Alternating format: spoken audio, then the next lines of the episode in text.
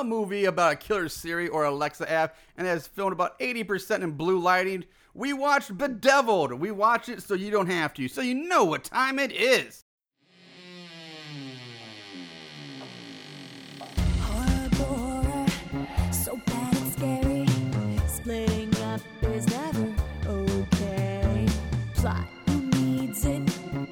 Turn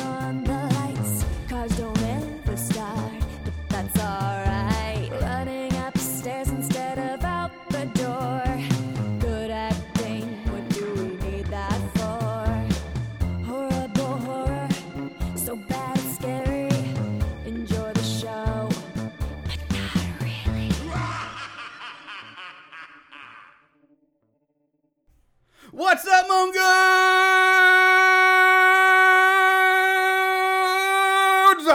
Welcome to Horrible Horror Podcast, the podcast where we watch the worst of the worst in horror movies. I'm your host, Mr. Marshall Hampton. With me, as always, is my co-host, my buddy, Mr. Aaron Southworth. Aaron, say hello. Hey everybody. Aaron's full of it today. You are full of it. Jesus, you're like channeling the rock or something. I don't know what that was, but I don't know. I, I figured I'd be I, I don't know what I just decided. You know what? Fuck! I just went with it halfway through, and. I'm, I figured I'd be the uh, yin to your yang. Your- the calming yin to your raging yang. I don't know about raging, but Because uh, that was that was a pretty raging intro. But uh, hi everybody out to a there. movie that does not deserve it. oh, this this is something. Uh, anyway, this week's movie is Bedeviled. Before we do that, I first show. Uh, I want to show. Uh, uh, send a shout out. I can't talk to uh, Katie O'Brien. Uh, she. Uh, this was her suggestion for a movie for us. She emailed us at so bad it's scary at gmail.com through our website, and this was her suggestion. So, Katie, Thanks for listening, Katie. thanks for listening. Thanks We- for listening, Katie. We, Thanks for your uh, suggestion. We We took it under. it. We did it. We're doing it. We're doing it right now. And if anybody else wants to do any suggestions or anything, of course, you can find us on Facebook, Instagram, social, or Twitter. Our Twitter handle is at So Bad It's Scary. We're on all the platforms. We're pretty much everywhere. And like Marshall said, send us an email or check out our pod. Or pardon me, our website, website. horriblehorrorpodcast.com. That is correct. All right, moving on. Uh, once again, you listen to the last few weeks, you're probably getting sick of this, but you're gonna you're gonna get real sick of it. But we're gonna do it every week. We are plugging Creepy Con. Because we are going to party hardy. Oh! Yeah. Going to party hardy in Knoxville, Tennessee. Knoxville, August 23rd through 25th, we will be at CreepyCon 2019. 19. and uh, it should be good time. So put Good it on, times. put it on your calendar. Mark it down. Come on down. Mark it down. If you're gonna come on west, come on west. Come, Come on, east, west. Come on south. Come on, east, north. east, south. I don't know what From the the hell I'm doing. north to the going. east to the west to the south. Put it all together and it spells news. That's an old dirty bastard lyric right there. Oh man. All right, moving right on to Bedeviled. Uh, this movie was released on October 22nd of 2016. So relatively new. relatively, sort of. So yeah, this is uh, three years. This Coming is up on definitely three years. well. This is like um, it it definitely falls under a specific generation. uh, it's definitely a millennial horror movie. Yeah, yeah, yeah, and, and that's that's fine. You know, that's fine. But um, and there goes that demographic. That's the millennial demographic. Yeah. Sorry, all you millennials. No, just this type of movie is that's that's what that was. I for. have hope for you guys to come out with some good ones, but uh, so far we've had some. The problem is like, it's not not so much the people in it. It's it's written and directed by the Vang brothers, V A N G, Vang brothers. So I don't know if they're millennials or what they're.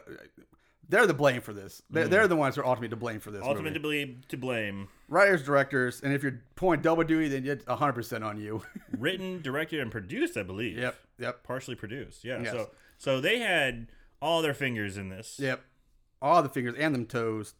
Uh, you can find this turd of a movie on Amazon Tubi. Tell us how you really feel. which is kind up hard. Like, like I've never heard of. Him. Now I'm seeing it pop up all like a lot of places now. So Nachos McWerewolf, uh, friend, Of Nachos! the, friend of the show, Friend he the was um, on uh, the episode with uh, which episode did we do? It was just two episodes Lake ago. Fear 3. Thank you, Lake Fear three. But he said that he's been using the Tubi a lot. all right, so I, maybe I have to check out Tubi. I don't know. I just don't want another one, another fucking subscription service like Hulu and Netflix and Amazon Prime It's and my Shudder account. I mean, the whole reason you cut the cord for cable was to get just what you want, and now you're getting it. But now they're starting to split into smaller sprint, Yeah. splinter factions. Like you heard about how The Office and the friend and Friends, Netflix's biggest shows, the most watched shows. Yeah, they're taking Office off. I heard that. I didn't know but about not until Friends. 2021. Still, but they're still taking it off. because NBC is going to start, or pardon me, Disney and Disney, Disney, Universal. yeah. I don't know if it has something to do with like. Is it or- Disney? I, I know. Yeah, Disney's starting their own streaming service, which I'm gonna fucking get. I know I will because Well, you have a they're gonna have original Star Wars shows and Marvel stuff. I'm like, well, take all my money right now, Disney. And you have a kid. and well, Yeah, and your kid's to want to watch Disney. Yeah. I wasn't didn't care about the kid. That, that, that, think about, think about me. yeah, that's all about Star Wars and Marvel Universe right here. What about me? What about Marshall? yeah. She's got enough shit already. no, uh, but yeah, okay. But yeah, just there's so much. I'm like, I'm gonna pay, I'm gonna end up paying the same amount for these streaming services I would for cable down the road. It's starting to add up. yeah, Like uh, ten when- bucks a month, but times you know five different services. You know, okay, now I'm paying fifty bucks a month for five different. Well, here's something that ties into the horror genre. Also, is that Twin Peaks season three or season four, season three came out, and that was the one that was 25 years later. And I was like, I was a big Twin Peaks fan, Yes. and I was like, holy shit, Twin Peaks is coming back. David Lynch is doing it on Showtime streaming. Well, fuck. I don't have Showtime. Mm-hmm. I don't want Showtime. I don't give a damn about Showtime. Showtime shows boxing. Eh, I can watch boxing clips. That's the only other thing I'd want. Boxing boxing sucks. I'm I don't sorry. know. I, I I just like fight stuff. I don't, Any- I've, I've said before. I'm any- I don't know how boxing's still a thing with MMA now. Like I don't know how boxing's still alive. anyway, Anyway, Twin Peaks. Twin I'm like, fuck yeah, I'm going to go ahead and get it. It was eleven dollars a month. Don't pardon me, 12 12 11.99 so it's 12 bucks a month on top of my hulu subscription on top of my netflix subscription and again i'm a fight guy so on top of my ufc subscription i'm like jesus christ this stuff is adding up Yeah. and of course i'm the asshole who gets the free trial and then forgets to cancel and i'm like well i guess i got it now my wife finally made me cancel it so yeah, those free trials. That's what but i guess what i'm you. trying to say is it, it just all starts adding up Yeah, it's just so too much. too much. So uh, back to Bedeviled. Let's talk about the cast real we're not quick. we do not want to do this We're movie. really- yeah. we're talking about everything Yeah, else let's find every excuse not to talk about this movie. Um, all right, so our lead our lead girl is Alice. She's played by Saxon Sharbino. I thought that was Lindsay Lohan. There's you know what's funny? There's a part later in the movie. I was like the way she's talking and her her like can't or, or, or uh cadence, the way she's talking. I was like, she sounds so much like Lindsay Lohan right she now. She looks like the young, beachy. She looks. I will say this girl is super hot. In my Yeah, opinion. she is- g- beautiful girl, great body, great face, really pretty. Really liked her. I had no problem with her in the movie. Really, uh, she's only got 19 credits in her name. She was in nine episodes of a TV show called Freakish, and she was in the 2015 Polterge- Poltergeist remake, not Poultrygeist, um, and the 2010 remake of I Spit on Your Grave. So she has some horror chops in her Okay, background. Right on. Uh, Dan is played by Brandon Soo Hoo, uh, Asian fella, and he's got 32 credits. He was Tran, he, which is the kid in the Flaming Dragon compound in Tropic Thunder. Yes. He was that little kid. the one who like uh, loves uh, Simple Jack. Yeah. like. Uh, he was also. he was, I'm sorry. I'm just thinking of Tropic Thunder now and I'm loving it. you never go full retard. Oh, he was also um, young Storm Shadow in GI Joe: Rise of Cobra. huh. and he does and he's in he does the voice of Beast Boy in Justice League versus Teen Titans and Teen Titans: The Judas Contract. Uh, my kid's a huge Teen Titans Go fan, so we know all about Beast Boy and that. Uh, let's see, Gavin's played by Carson Boatman. He's got nine credits, including his very first role was in a was in Devilish Charm, which is a David DeCoteau joint, Oh, nice. which sadly I have seen. Because I was one, I was like, oh, maybe this would be for the show, and it could easily be. It fucking sucks. Um, anyway, and then we have Nikki, played by Alexis G. Zall. She's got 40 credits. She's probably the most experienced person in the cast, and she's in it the shortest amount of time. Uh, she was one of the girls who played Jackie Geary, uh, Adam's girlfriend in the, on the hit show The Goldbergs. Uh, she's the newest version of Jackie. Uh, she does the voice of Lois Lane in DC Superhero Girls and, and the Superhero High stuff, uh, cartoons and movies, which again, my daughter loves those. And she's also in Ouija, Origin of Evil, so she does have some horror background as well. Yeah. And that's really all we're going to mention about the cast. So here we go with Bedeviled. Hold Here on. oh God, my burps get trapped down here. I'm about to let off a nice one. I'm waiting for you to finish, and then just it's gone. and now I just feel gassy. Well, I'm sure the listeners are glad that it's gone. It only- oh, there it is. There it is. That's Jesus. that's music in the ears. All right. Well, hey, I did it away from Right. but- away from the microphone. Right, but I'm- microphone adjacent. Microphone adjacent, but I'm the one sitting here with headphones. and you gotta smell it. Yeah. Oh, actually, I do not have to smell it. Uh, anyway, No, that's right. You can't smell can't anything. oh, let's laugh at Marshall's disability. He can't smell anything now. That's just one more thing. We postpone the movie, push the movie back. Uh, so the movie. Ah, okay, the movie. Here we go. We open with a shot of a broken cell phone. The camera pans up and over to Nikki, uh, who is sitting in her dark bedroom, just kind of staring at a wall or out the window. Her mom comes in, tries to talk to her, but Nikki, like I said, just sits there in like this trance-like state. Uh, her mom leaves, Yeah, uh, and the, the room's completely dark. And Yeah, she's like, "Hey, honey, you've been in here for days." something like that. Well, all right, well, we're leaving. Yeah, bye. Great, great parenting right there. Uh, yeah, the mom leaves, and then we see a shadowy figure dart across the room behind Nikki. She gets up at this point, starts to wander around her house uh, in the dark. And when I say in the dark, I mean everything is covered in a blue filter. There is so much blue, like blue lighting in this film that it would make Eiffel 65 lose its goddamn mind. I knew you were gonna drop an Eiffel 65 reference as soon as you said there's so much blue. I'm like, he's going. you there. know what's coming next. I know where you're going, baby. Yo, listen up, here's the story about a little guy that lives in a blue world. And all day and all night, and everything he sees is just blue. Like him, inside and outside. Blue his house with a blue little window and a blue Corvette. And everything is blue for him and himself and everybody around. Cause he ain't got nobody to listen. To listen, to listen, to listen. I'm blue, da ba dee da ba die, da ba dee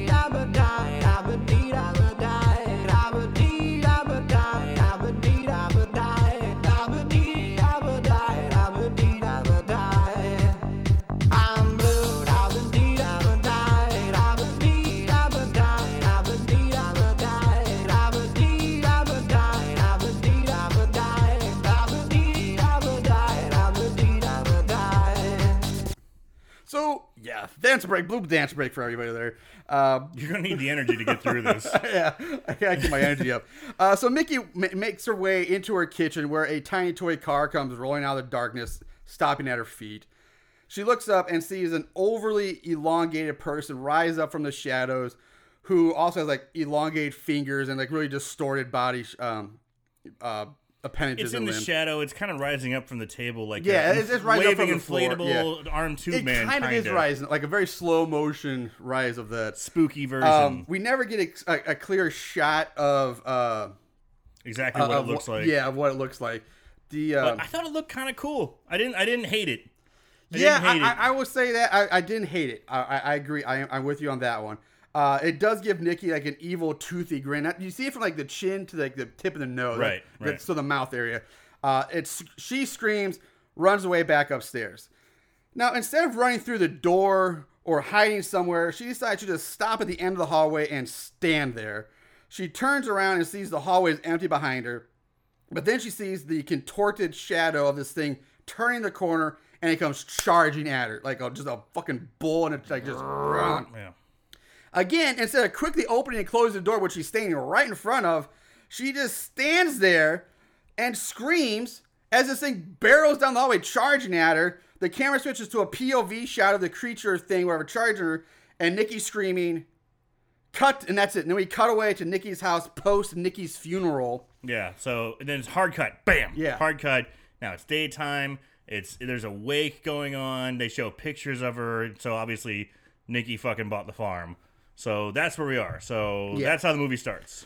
Uh, and so at this funeral scene, we meet the rest of her friend. We meet her friends and family. Her gathering- posse, Her posse, if you will. And it's, yeah, we meet our main girl Alice and the rest of our main cast of run of the mill characters. There's nothing special about any of these people. Um, One used to be emo. Which I think they say.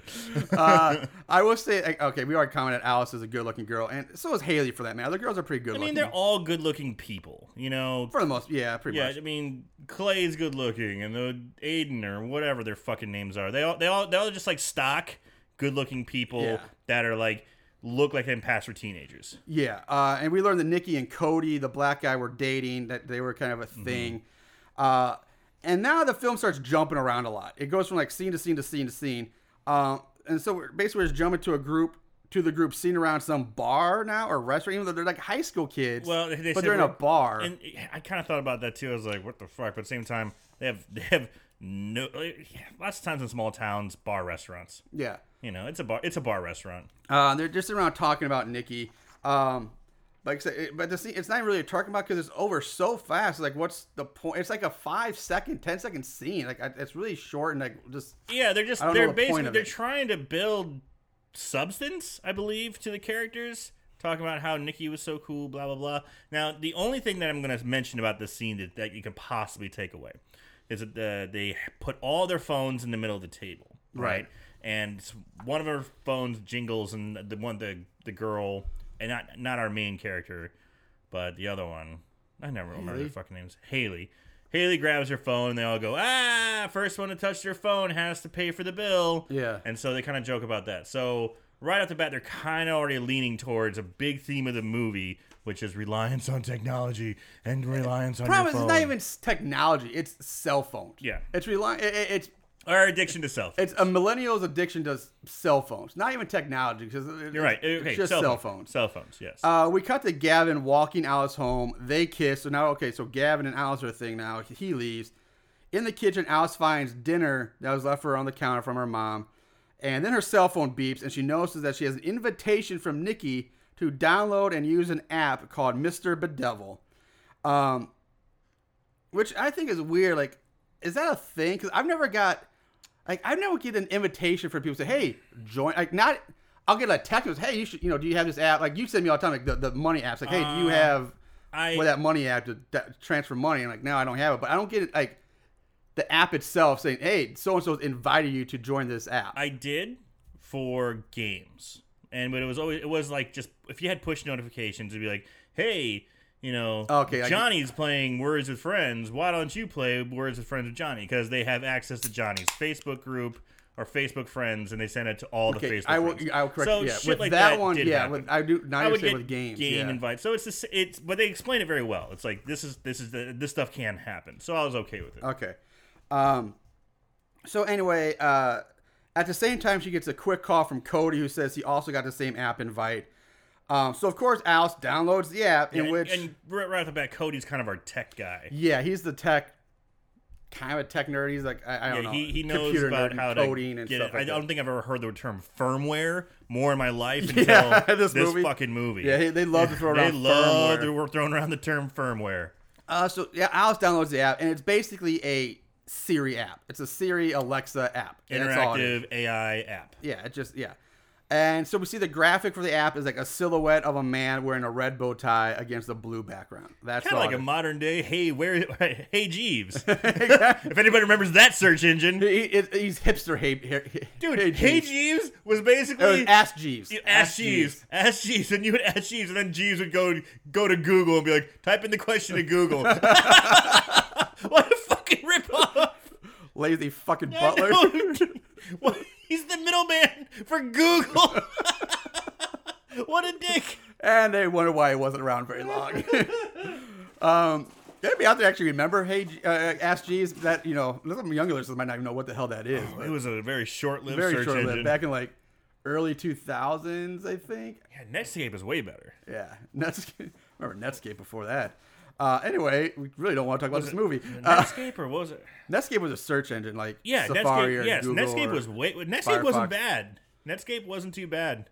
um, But hey, geez, Internet sucked. Explorer. Yeah, G's was like was I don't think it was actually a search engine. I think it was just like No, it was it was a search engine because Yahoo started off as a search engine also, Yeah. but then Yeah. it just it still technically is, but it evolved also down to just like this media platform, okay. you know. But that's what Jeeves was trying to be, but it was so. It was so bad. Um, anyway, so Alice and Mr. Bedevil they talk a bit. He says his main function is to provide companionship for his users, among many other things. Uh, Alice gets a knock on her door, which seems to scare her. So instead of opening it, she runs and hides behind her bed in her bedroom upstairs. The bedroom door opens. She screams, but turns out it's just her mom coming home. Mom and Alice lie in bed talking. It's fucking boring. We're skipping it. Yeah. Um, but there's still so much blue lighting, so that means blue dance break. I'm blue, died, deed, died, deed, died, deed, died, deed, died, deed, died, deed, died. So the next morning, Alice wakes up, and while she's brushing her teeth, So during that scene, I'm sorry, I wasn't Okay. paying attention because pfft, I'm not paying attention to this movie. uh, did you mention this is where she talked to her mom saying that she was scared of her grandma? no, I mean yes, this is where it That's the mentions, but it's like it's so. I was so bored. Like, Ugh. I know, but we still got to take away parts that you know are pivotal to the plot. She does talk about how her grandma used to give her the creeps because she had Alzheimer's and was a fucking weirdo. And yeah, when you're an old, when you're a young kid and you meet your grandmother or great grandmother, you're not meeting them at their best point in life. Dementia could be a motherfucker where they're just going fire, fire, fire, or something weird like that, and moaning. Yeah, they can be creepy. So she just talks about how she's creeped out by grandma. That's all you need to take away from this scene. Yeah. that- okay. Um, nah, you're right. I probably should have said it. Just otherwise. I know. Uh, anyway, so Alice next morning she's brushing her teeth. She notices that she now has a small, light red, kind of almost birthmark looking mark on her shoulder, the front of Uh, her shoulder. You mean the V for Vendetta? yeah, symbol? it basically it It's basically ex- is, no, it's exactly it because I looked it up. I looked, I was like, "What the fuck? That's V for Vendetta." And I looked it up, and I'm like, "Holy shit! They're ripping off the insignia from V for Vendetta." This movie rips off a lot of stuff. There's a I lot mean, of things that this movie V for Vendetta off. is an awesome movie. The only difference is I think the placement of the circle is Yeah, slightly different. It, it's a fucking ripoff. yeah, it's it's a V within a circle, and it, it's the it's also the logo for the Mr. Bedevil app. That's but that's what it boils down to. it's a logo for V, V for Vendetta. Yeah, but she has it on her front of her shoulder. yeah. now. She's like, "What the fuck?" You know, it's it's it's like burned into her skin almost. It's Yeah. So we cut to school where Dan and Gavin are asking Mr. Devil about Bridget the Midget porn movies. Up comes Cody. Uh, here we learn he. This is where we find we learn out he's the tech he's guy. the tech guy. uh, jump to Alice writing bad poetry in class while her teacher talks about fear and how people can die from fear and blah blah blah. Um, Here she talks about how the older teacher's hot. yeah, which, she just which, she gets text messages from Haley Yeah. saying, "I want to fuck the teacher." which never comes back up. No, it doesn't. It's like a five minute scene Yeah. talking about how hot the teacher is. He's old, oh god, and never comes back. And he's not even that old. He's like they're supposed to be like 18. He's like maybe late 20s, early 30s. Oh no, dude, he's like forty five. Was he? Yeah, I'm thinking, he's I'm thinking of a he's old. I didn't think he was that old, but okay. No, we're old. he's older than us, so yeah, he's fucking old. All right, well, I apologize. Then. I, I'm thinking of somebody else. No worries. Uh, but I, you know what? Speaking of ripping things off, this movie, this this type of scene, you kind of see a lot now in horror movies. But I, I will always think of it. Always takes me back to the original Halloween, where Jamie Lee Curtis is sitting in the back of the classroom, kind of daydreaming, and the teacher's talking about, uh, I think it's Frankenstein's monster, the the boogeyman, like this fear and all this and what it means. And we get the same shit here, like fear, and we can die of fear, and it, oh, it's part. It's like it's the same thing. it's hard to say that you're copying off of something that was been around for 40 years. Yeah. I think it's definitely you could say you're influenced by it. Yeah, Because the I'm not saying it's kind of, and, and I also get the, the it's hard to you show kids, you know, without having that that comparison of kids in the classroom and trying to do this. But it's like it's the that's the kind of first. It always is the first thing that pops in my mind when I see these I, things. I didn't mind it. It I'm was not saying I mind it. It's just it's the first thing that pops in my mind. Okay, It's- yeah, fair enough. We're talking about taking things from other movies. Yeah. this is another thing that popped in my head. Um, Alice continues to write and do in a notebook. She looks up. The camera zooms out, and we see that now she's sitting in an empty classroom. She looks around confusion, then back at her notebook, and now she sees the Mr. Bedevil V for Vendetta logo written in blood on her notebook page. She wakes back up in her normal class, freaked out. She just gets up, rushes out of the classroom. Haley follows her. They talk in a bathroom, and they hug it out. That's, That's it. That, it doesn't fucking matter. Skipping ahead to Alice at home, she starts talking to Mr. Bedevil again, uh, which I'm gonna get into it later. I'm, I, if I start doing it now, I, I'll I'll overdo it. So I got stuff later on this. Uh, Good, good, good self control there, pal. he, he asked if, if if she believes in ghosts. She said like, no, I don't. So he's like, hey, use your phone to look around the room. So she pans her phone around, and that's when she sees Mister Bede- this Mister Bedevil demon, Slender Man like creature waving at her through the patio door. She screams, drops the phone, and when she looks back up, it, it it's gone. Um, so that's that's all. Just a jump scare here. We cut to our main group hanging out, talking about the app, and Alice telling them what she saw. No one believes her at this point and blames it on missing Nikki and being emotional over Nikki's death. So again, say that's dime a dozen. Oh, nobody, you know, see that shit all the time. Yeah. Now we go to our main, our, our, three main dudes in the locker room for some reason. I don't know why, because none of them play sports. I think they just like got done playing pickup basketball. maybe that was the impression I But got. it's like this. But you don't play pickup basketball at in in school. I you have know, no, like- I have no problem with this scene. I'm not saying I'm probably just weird. Anyway, we find out that Dan and Haley are kind of a thing as well. Like I said, uh, but they're taking it slow. Dan and Cody leave. Gavin finds that he too now has a red mark on him as well. He has the V for Vendetta tattoo Yes, he as does. well. Uh, then Mr. Bedevil starts talking to him. At this point, they should start thinking that something's up with this app and that something is not right, but they don't. I'm I- seriously like, Siri because they, they always like oh, it's like a Siri app. They said Siri only talks to you when you speak to it. Correct. Siri never just starts talking to you on its own. Hey, buddy, how's it going? And never does she go into much detail about the environment that you're standing in, nor know as many details about you as this app does. But people are like, eh, whatever, that's fine. I, I, I don't try to penalize it too much for that because that's the whole premise. It's this the the, I get this the haunted app. So it's like people should are. It just makes them look so stupid. It's like something's up. Maybe you should start picking this up faster. maybe because it's a dumb premise. Maybe you're right. I mean, we're, we're getting off the phone. We're talking about a haunted app on your phone. Yeah, you're, you're right. You're right. you are correct, sir. Uh, so Mr. Bedevil and Gavin start uh, talking about horror movies and, and Alice. Uh, then Bedevil talks about how he scared Alice last night. Now, again, maybe something's up here at this point. Gavin thinks this is a prank, gets pissed off, and says to Mr. Bedevil that he's going to kick who's ever ass on the other side of this app. I'm gonna kick his ass. Such Hearing- a such a young, brash American thing to say. Yep, yep, exactly. I'm gonna kick your ass. kick your ass, motherfucker. Uh, hearing this, uh, hearing uh, this in the background, uh, on the Bedell go, it goes from blue to red. Which says, "I'm gonna kick your ass, Mr. Bedell," and so the background goes from blue to red now. starts the voice starts getting distorted. And it says, so, and it says something like, "Oh yeah, well let's see how tough you are." And then Gavin starts to hear. Do you like Mr. Bedeviled, like, all right, calling Bring his it. bluff.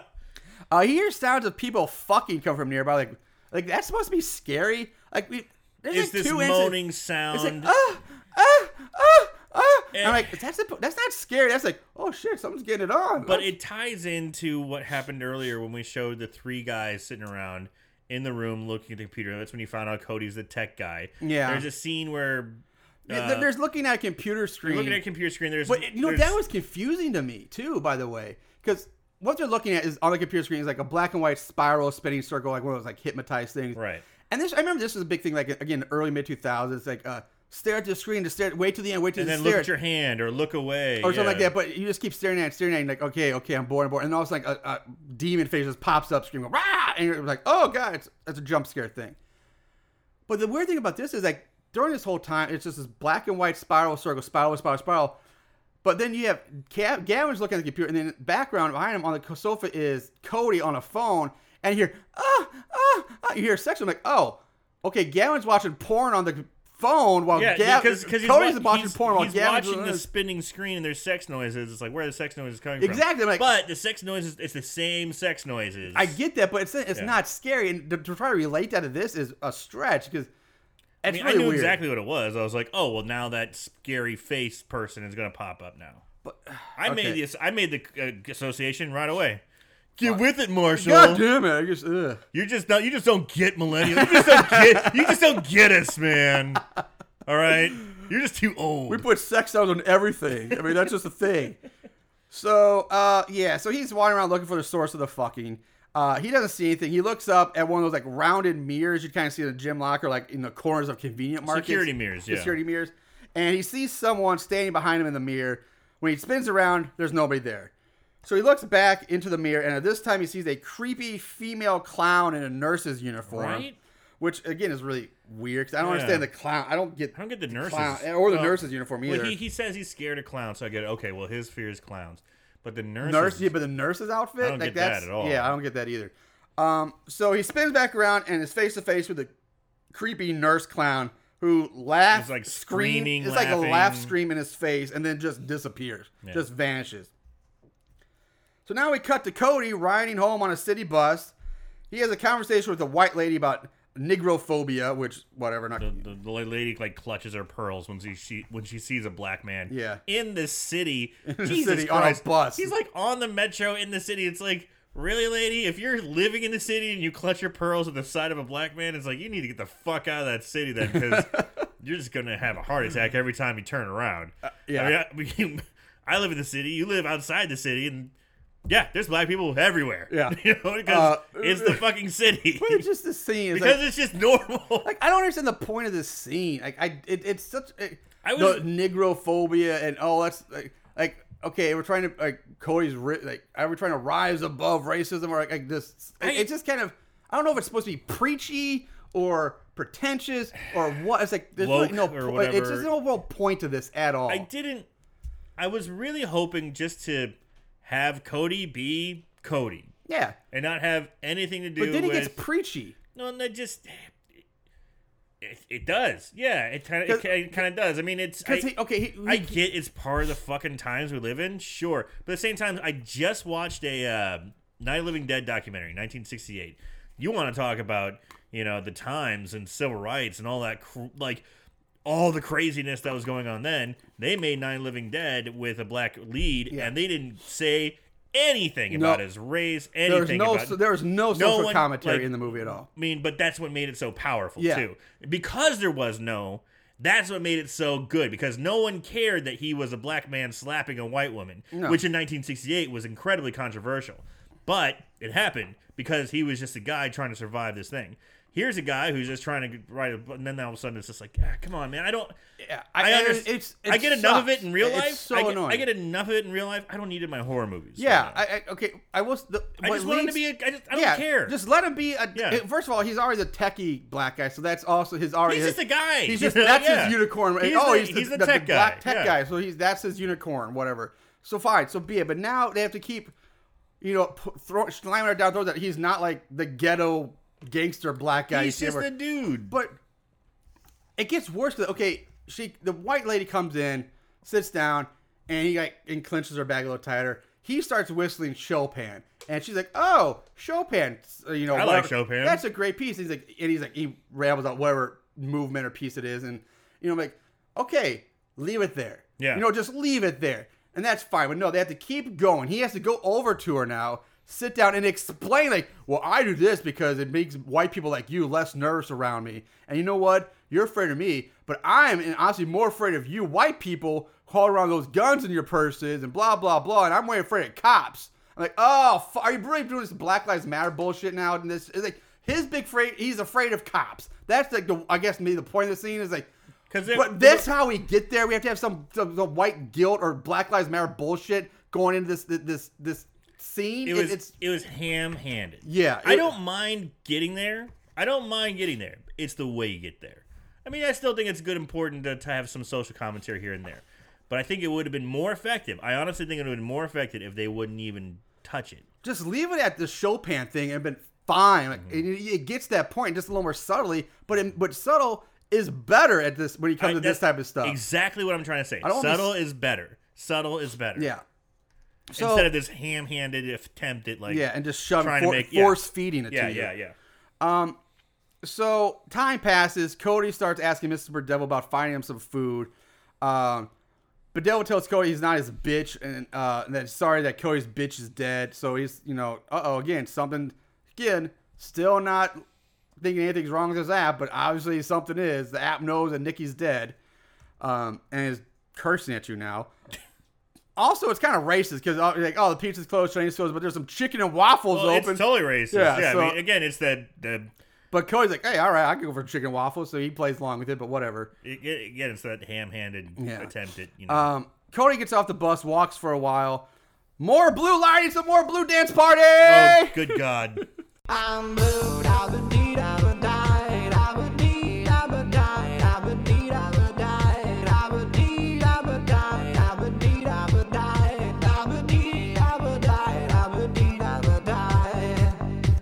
So at, at, at, one point, he spots someone standing like he's like going on like an underpass or something, and there's like some steps leading back up. So he sees someone on the steps, but you don't really see, see them from like the waist down. Yeah, yeah, Because some- like, the, the top half's out of view. I, I did again. I know you kind of harp on the details sometimes more than I do, but this was a detail that I thought was weird. He takes a bus Yeah. to a Car garage. to a car garage, yeah. and then where's he supposed to go from there? Yeah, Like- I, I was really like, confused. I was really confused as where he was going to. Like, It- he gets off the bus, he walks outside for a while, and then he's like going under, like I said, some kind of underpass, which Yeah. basically ends up leading to a car, a, a parking garage. Just makes me like, yeah, where the fuck is he going? It's just like how far does this guy live away from his school? And why is he going? know? If he's going through a parking garage, does he have a car parked there? If he has a car, why is he taking the bus? Yeah. like I, yeah, it's really confusing. Like, what the fuck's he doing here? this whole thing around Clay, everything is just Cody. Cody, pardon me, is just so. you got Clay from Pool Party Massacre on your mind. he is my Spirit animal. spirit party animal. Yes, he is. um. Anyway, Cody. Yes, it, it- I I agree. It Why the so- fuck is he in this I, parking I? I didn't don't understand why he's there. Yeah, there's no. It never. There's no point to it. Anyway, so he can't see the person's. He always sees the legs. Uh, the mystery person lowers its arms into view, and we see that it has the giant, elongated, like Yeah, the demon arms, the arms are kind of growing, and again, not bad, not bad. not bad. Look, it's definitely got some creepy vibes to it. Yes. Uh, at this point, the creature starts to come down the steps towards Cody, who turns and runs.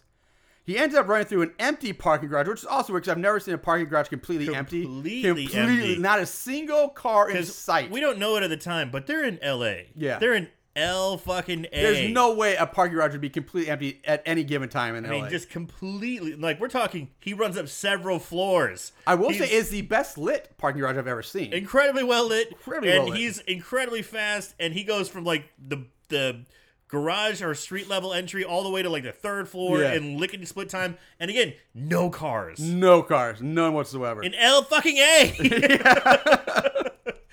One of the most traffic ridden places in the world. but what what does he find in the parking garage? Empty parking garage with absolutely nothing. He finds a cop just walking through the parking empty parking garage, not going to his cop car because there's no cars. Sure. Just some random off uniformed cop just walking through a Walking parking in the garage. distance in the parking Uh, garage. so he chases down the cop looking for help. The cop stops with his back to Cody and then starts to whistle. The cop turns around to face Cody, and we see the cop is wearing a red bow tie and is smiling an unnormally large Got a smile. real toothy, creepy grin. Yes. Whist- whistling Chopin. Uh, again, Cody turns, runs away. He makes out of the parking garage, where he then just sucker punches a homeless guy for pretty much no reason whatsoever and runs away. I'm like, what?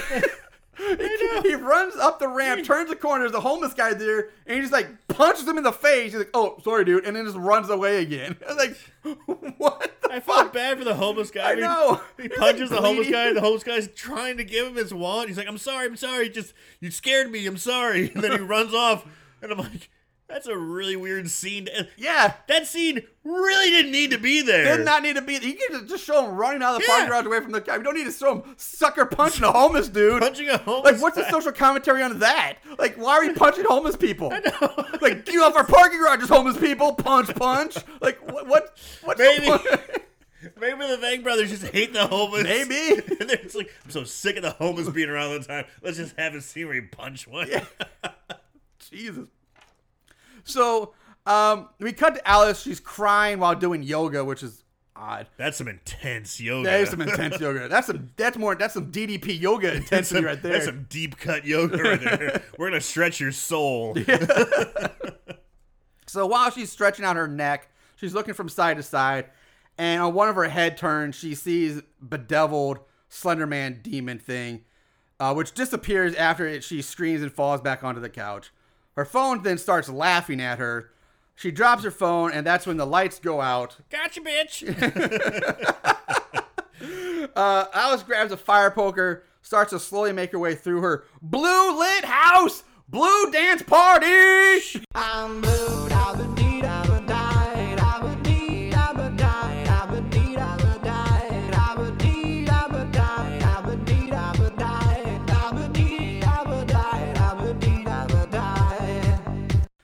So she heads up the stairs. Why I don't fucking know.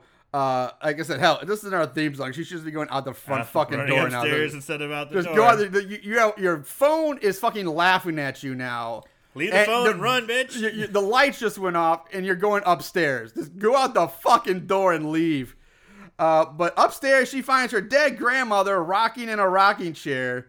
So a dead grandma ghost leans towards Alice, smiling, and then lunges at Alice while screaming like ah. All creepy. Yeah. Alice holds up the poker to defend herself. Dead Grandma Ghost tackles Alice to the floor. They struggle a bit.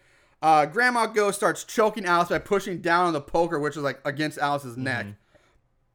Alice gets like a burst of energy, screams, pushes back against her ghost grandmother, then just disappears. Just Poof. vanishes. Gone. Not even a poof. Yeah, Not even good just- energy. It's just there. Then it's not gone. hard it's cut just gone. hard cut gone. Uh, Alice sits up, looks around, and now sees the bedeviled demon Slenderman thing, which also just seems to then just disappear too. We cut to Haley at the school's theater practicing her lines for her some play in front of Dan. She's actually reciting lines from Shakespeare's Macbeth here, um, poorly, might I add.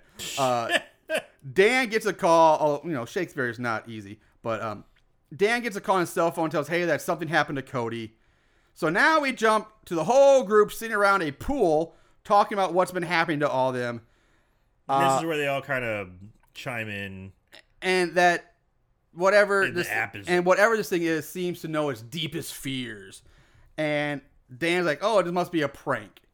Uh, Cody holds up his hand and is all, it's all wrapped up in bandage, saying, "This ain't a prank." Yeah, because like, you punched a Oh, but yeah, that's exactly guy. like. Wait, hold on a second, Cody. You hurt your hand.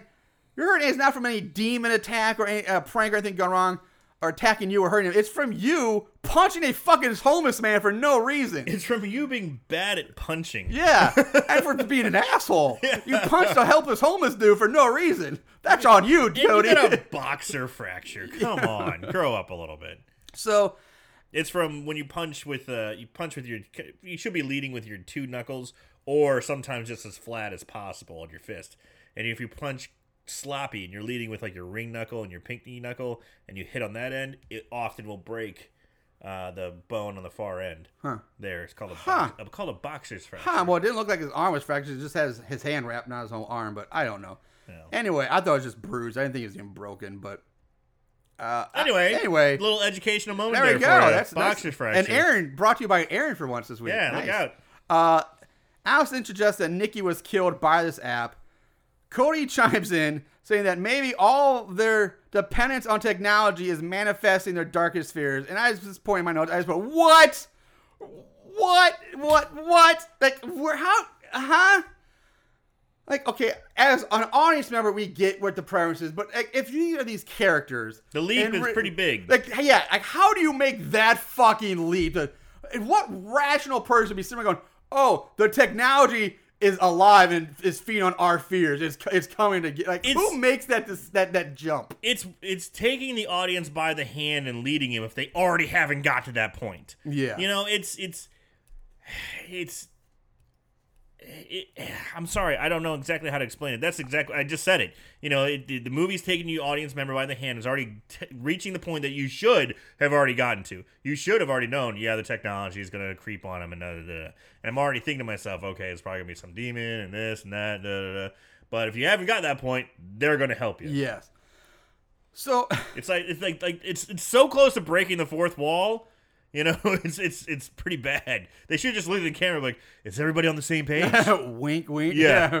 Okay, here we go. It's like God, you know what it's like? It's like that fucking uh it's like one of these kids cartoons my daughter watches, like Mickey's Playhouse or Clubhouse. It's, it's like it's like Mickey or something like, "Hey, can you help us find the tree?" Or Dora the and then Explorer. they're like, and they there's like the they look at the screen, they wait and pause for like the kid to answer, and go, "Yay!" or "Did you find the tree?" Like, you did it! There it is! Yay! It's basically what this thing is doing right now For- for- for adults. Yeah. it's bad.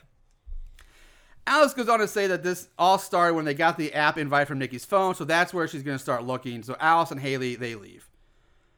Once they're alone, Haley then confronts Alice about her feelings about Nikki and how maybe Alice is reading too much into all this or some bullshit. I don't really know about this or care at this point what's going on. doesn't matter because it never comes it back doesn't. up. It It, doesn't it come just back makes up. Haley seem really butthurt and like over that because Alice and Nikki were barely closer friends than Alice and Haley or something. I don't know. Doesn't fucking matter.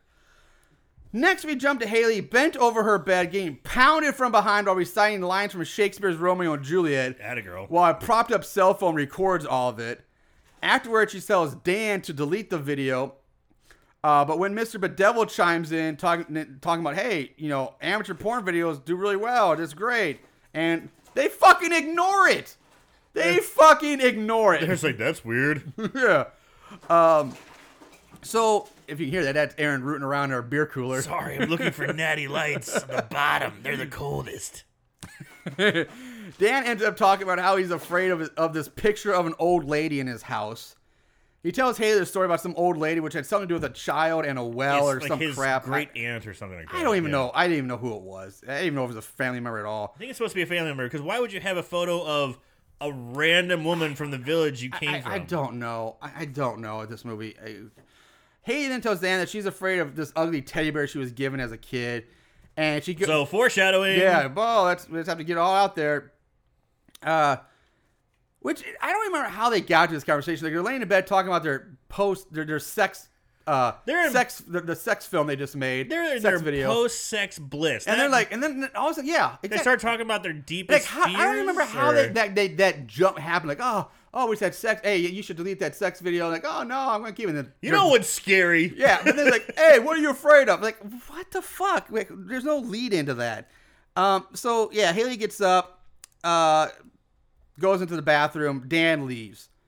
While she's sitting on the toilet taking selfies, because everyone knows that's the best time and place to take selfies is when you're sitting on the toilet. I love when she gets up and she he's like, "Where are you going?" Gonna go take a shit. That's what she says. She says, "Gonna go take a shit," and I'm like, "Yes!" That's so hilarious. Girls take shits too. Yeah. it's, which is funny because we were talking about that way back at Slumber Party Massacre.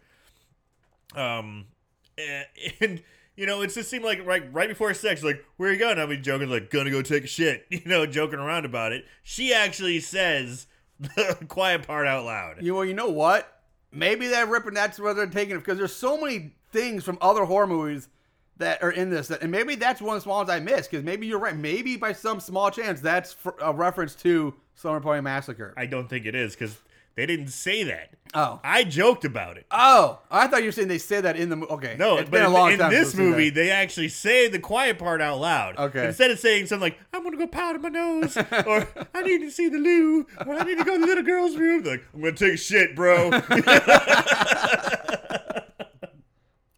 So, uh, she, like I said, she's sitting on a toilet taking selfies yeah, she's. while shitty because that's she- that's awesome. She's that type of girl that calls you bro, taking shits and taking selfies while taking. Sh- ta- But what? she's also into Shakespeare.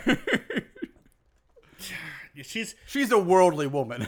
I want to know about more about her. Haley, Haley is. is She started. interest. She's like all these characters pretty one dimensional, but I'm like, she, there's a little more depth there.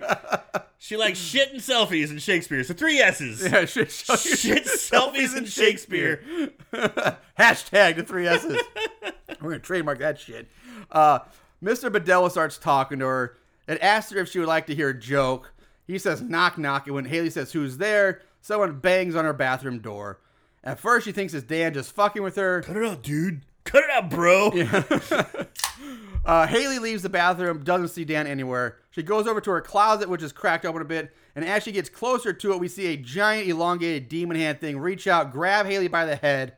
She screams, stumbles backwards, falls under her bed. The hand vanishes, but we hear some lingering laughter. Yeah. So it's like the intense build up. Something grabs her. She scuttles back to the bed. Yes. You hear this kind of laughter, and then cut away. Cut away. And I'm like, what? What? What? What? What? What, what? what, what are you doing? Yeah, it's like right. This movie is. There was something happening. That wasn't over. That was getting started. This movie is the equivalent of the cock, the ultimate cock tease, the pussy tease. It's like put the tip in, but that's all you're getting. You, you, you put the tip in and pull it out. And that's put the tip it. In, pull it. All right, when everything starts getting good, it cuts away to more bullshit. I was like, okay, they did a good job of setting it up and being scary and the weird stuff and the head grab and she gets away. She's on the bed and there's they're focusing on the door, the creepy laugh, and then we cut yeah, hard, hard cut. yeah, uh, There's nothing that's like it's and it does it all the time. it's getting started. It's not ending. Nope. Fuck. Yeah, that's another. it- This is right when it starts, not the end of it. Uh, we cut back to Alice and Cody. Alice is giving Cody Nikki's phone, and he tells her that he'll try to see what you know he can find out by, I guess, doing his techie wizard magic on it. Uh, You must master your dungeon quest. Solve the phone's problem. Sorry. uh, then we cut to Dan, who's out on the streets. He stops to call Haley, but he, uh, but the call gets interrupted by Mr. Bedevil telling them that Dan's video has been uploaded to Instagram. Uh, we then jump to Dan at the theater looking for hate. Excuse me, Jesus. What was that? Those natty lights or those those Coors lights. Coors Lights got me. Pardon me. We jump to Dan at the theater looking for Haley. He finds her standing on the stage alone with her back to him. A quick camera shot of the front from the front shows that she has a large toothy smile on her face. So it's not Haley. Yeah. Dan stops, looks down at his phone, which is now ringing, and showing that Haley is calling him. Uh, the the Haley on the stage starts to laugh. Dan answers the phone. A scared Haley on the other end asks him, "Hey, come, I need you to come over right now. I'm I really got scared. I don't know. Dan looks up at Haley on the stage, which has now turned into the old woman from the picture that he's afraid of, who looks like a soggy, wet, bloated corpse. Cool. Uh, Dan turns, runs, runs for the exits, and the corpse lady just keeps like teleporting from one spot to another as Dan Yeah, runs like, by. He, he's running up the aisle and he looks to the left. There she is. looks to the right, there she is. yeah, looks, up, she's on, she's, in the, balcony.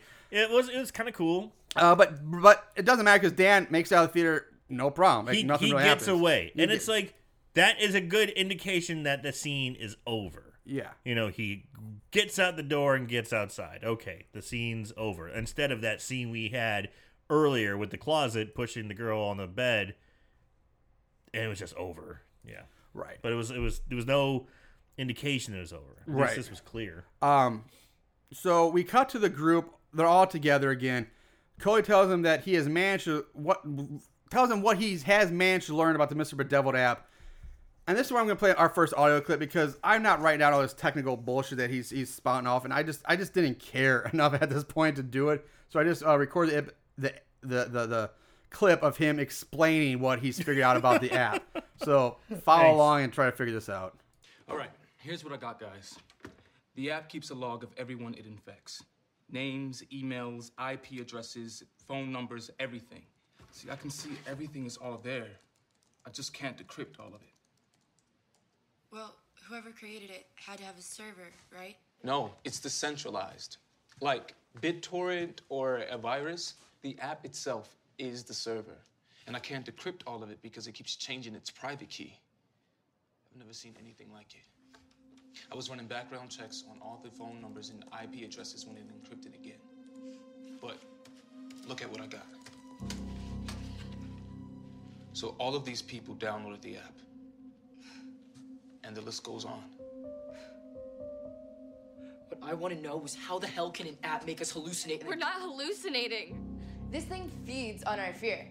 It wants us to be afraid. I left my phone at the theater last night. Found it back on my desk in the morning. I tried deleting it.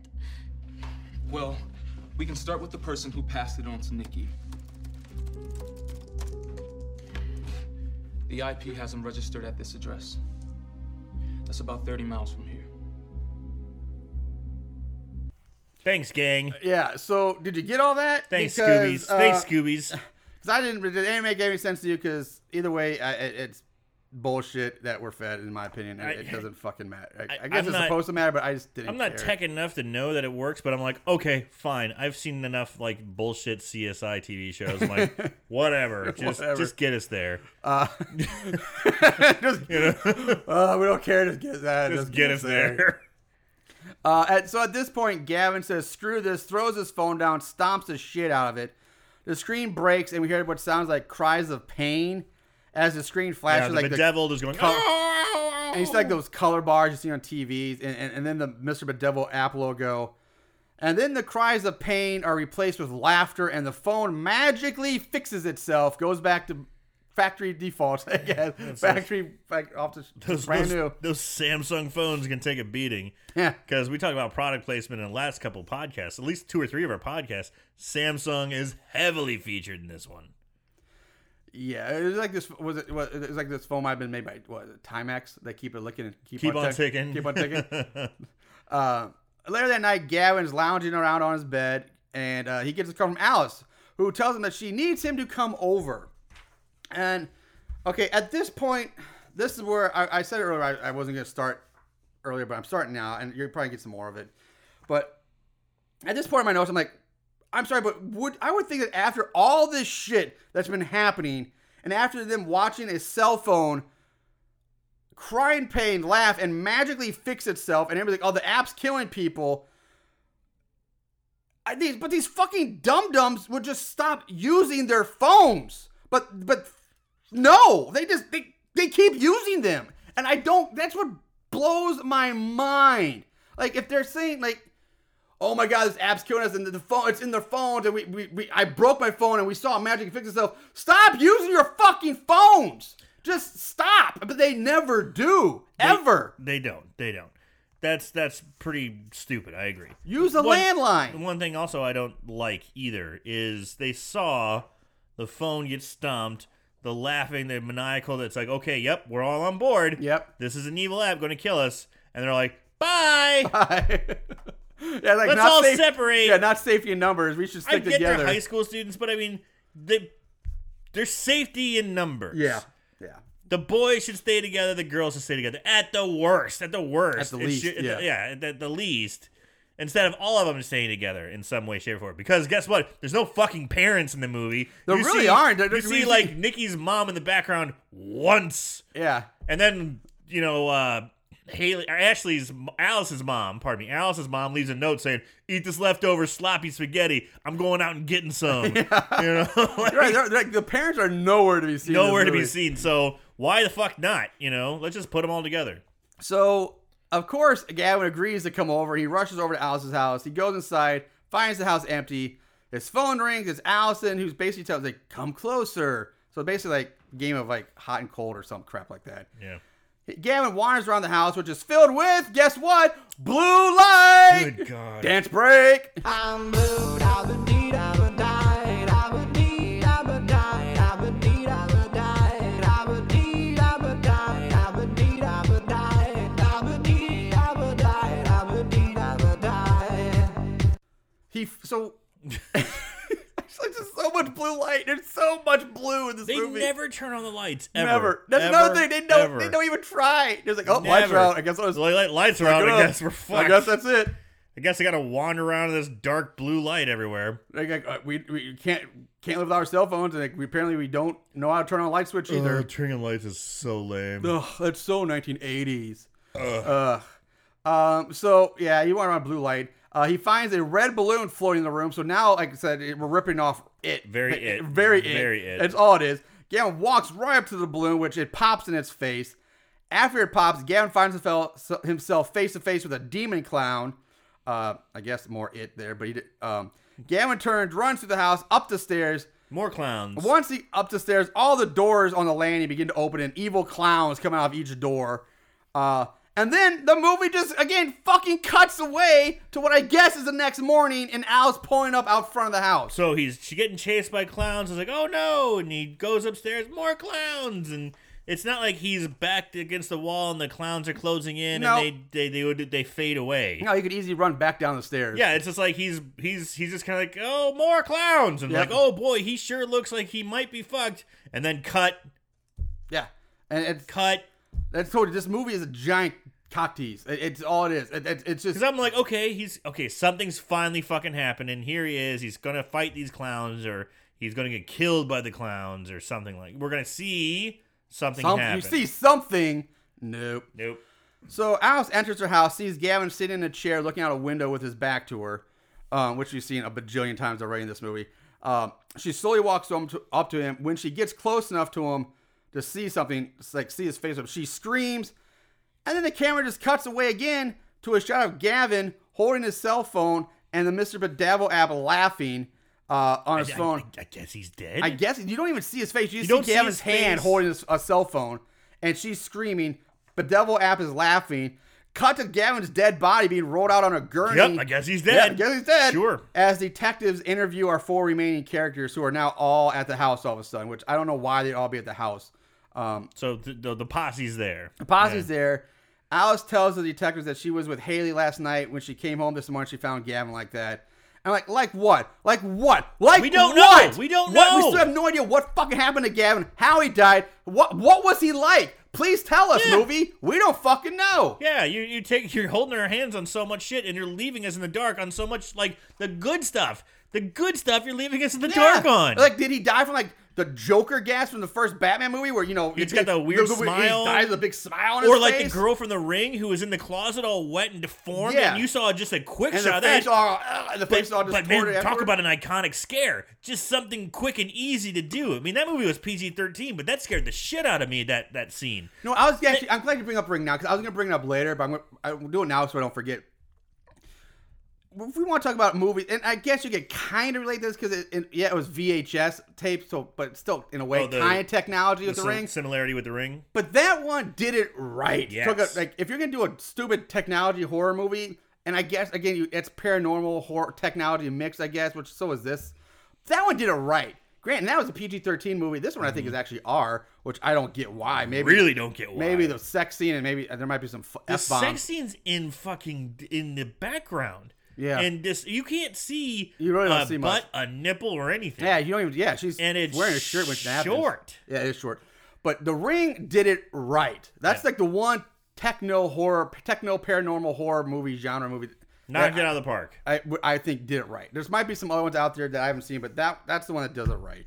Um, so anyway, the cops leave. The group sits around and talks about how and what they have to do something. Like, oh, we gotta do something now. What are we gonna do? Alice wants to know if Cody still has the address that he found linked to the app. He says, "Yep, I got it." Let's go. So Cody, yep, cut to Cody and Alice going door to door. Should have done this 20 minutes ago. Yep, You should have done it like three days ago. Yeah, 20 minutes in the movie, three days ago in the actual timeline of Uh, the movie. They basically they break into the house. Like they Yeah, just, they like- do. they start breaking and entering into houses. At They're this knocking point. on the door and it's like, no one's home. Oh, they'll just break This- in. Well, this is where the signal came from.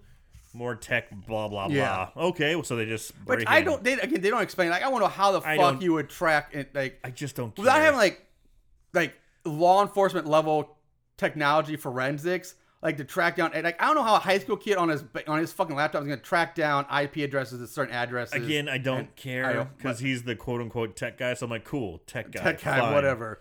Tech guy got us there. Just just get me there. Um, so the two of them snoop around this house, find it very empty, except for a cardboard cutout of Abe Lincoln for some reason, which I thought was fun. Like the house is like bare bones. There's nothing in the drawers, nothing in the fridge. There's like barely anything there. But a stand up, stand up cardboard cutout of Abe Lincoln, Abe Lincoln at the end of the hall. and the black guy finds it. I- and he's, like- and he's like, and he's like, another all right, race?"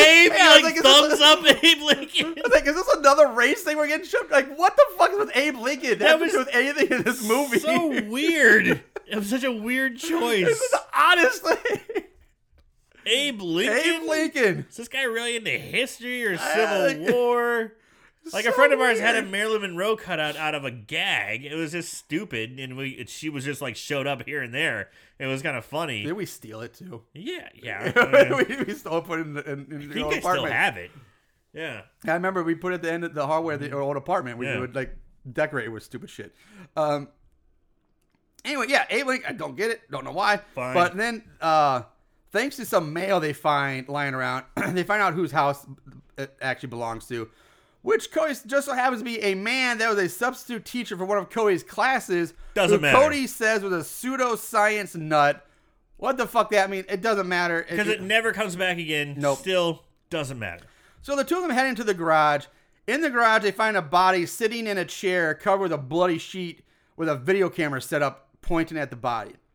They also find a voice recording. It's creepy looking. It is creepy looking. It's well shot. It's well done. It is creepy looking. It creates a creaky, a creepy vibe.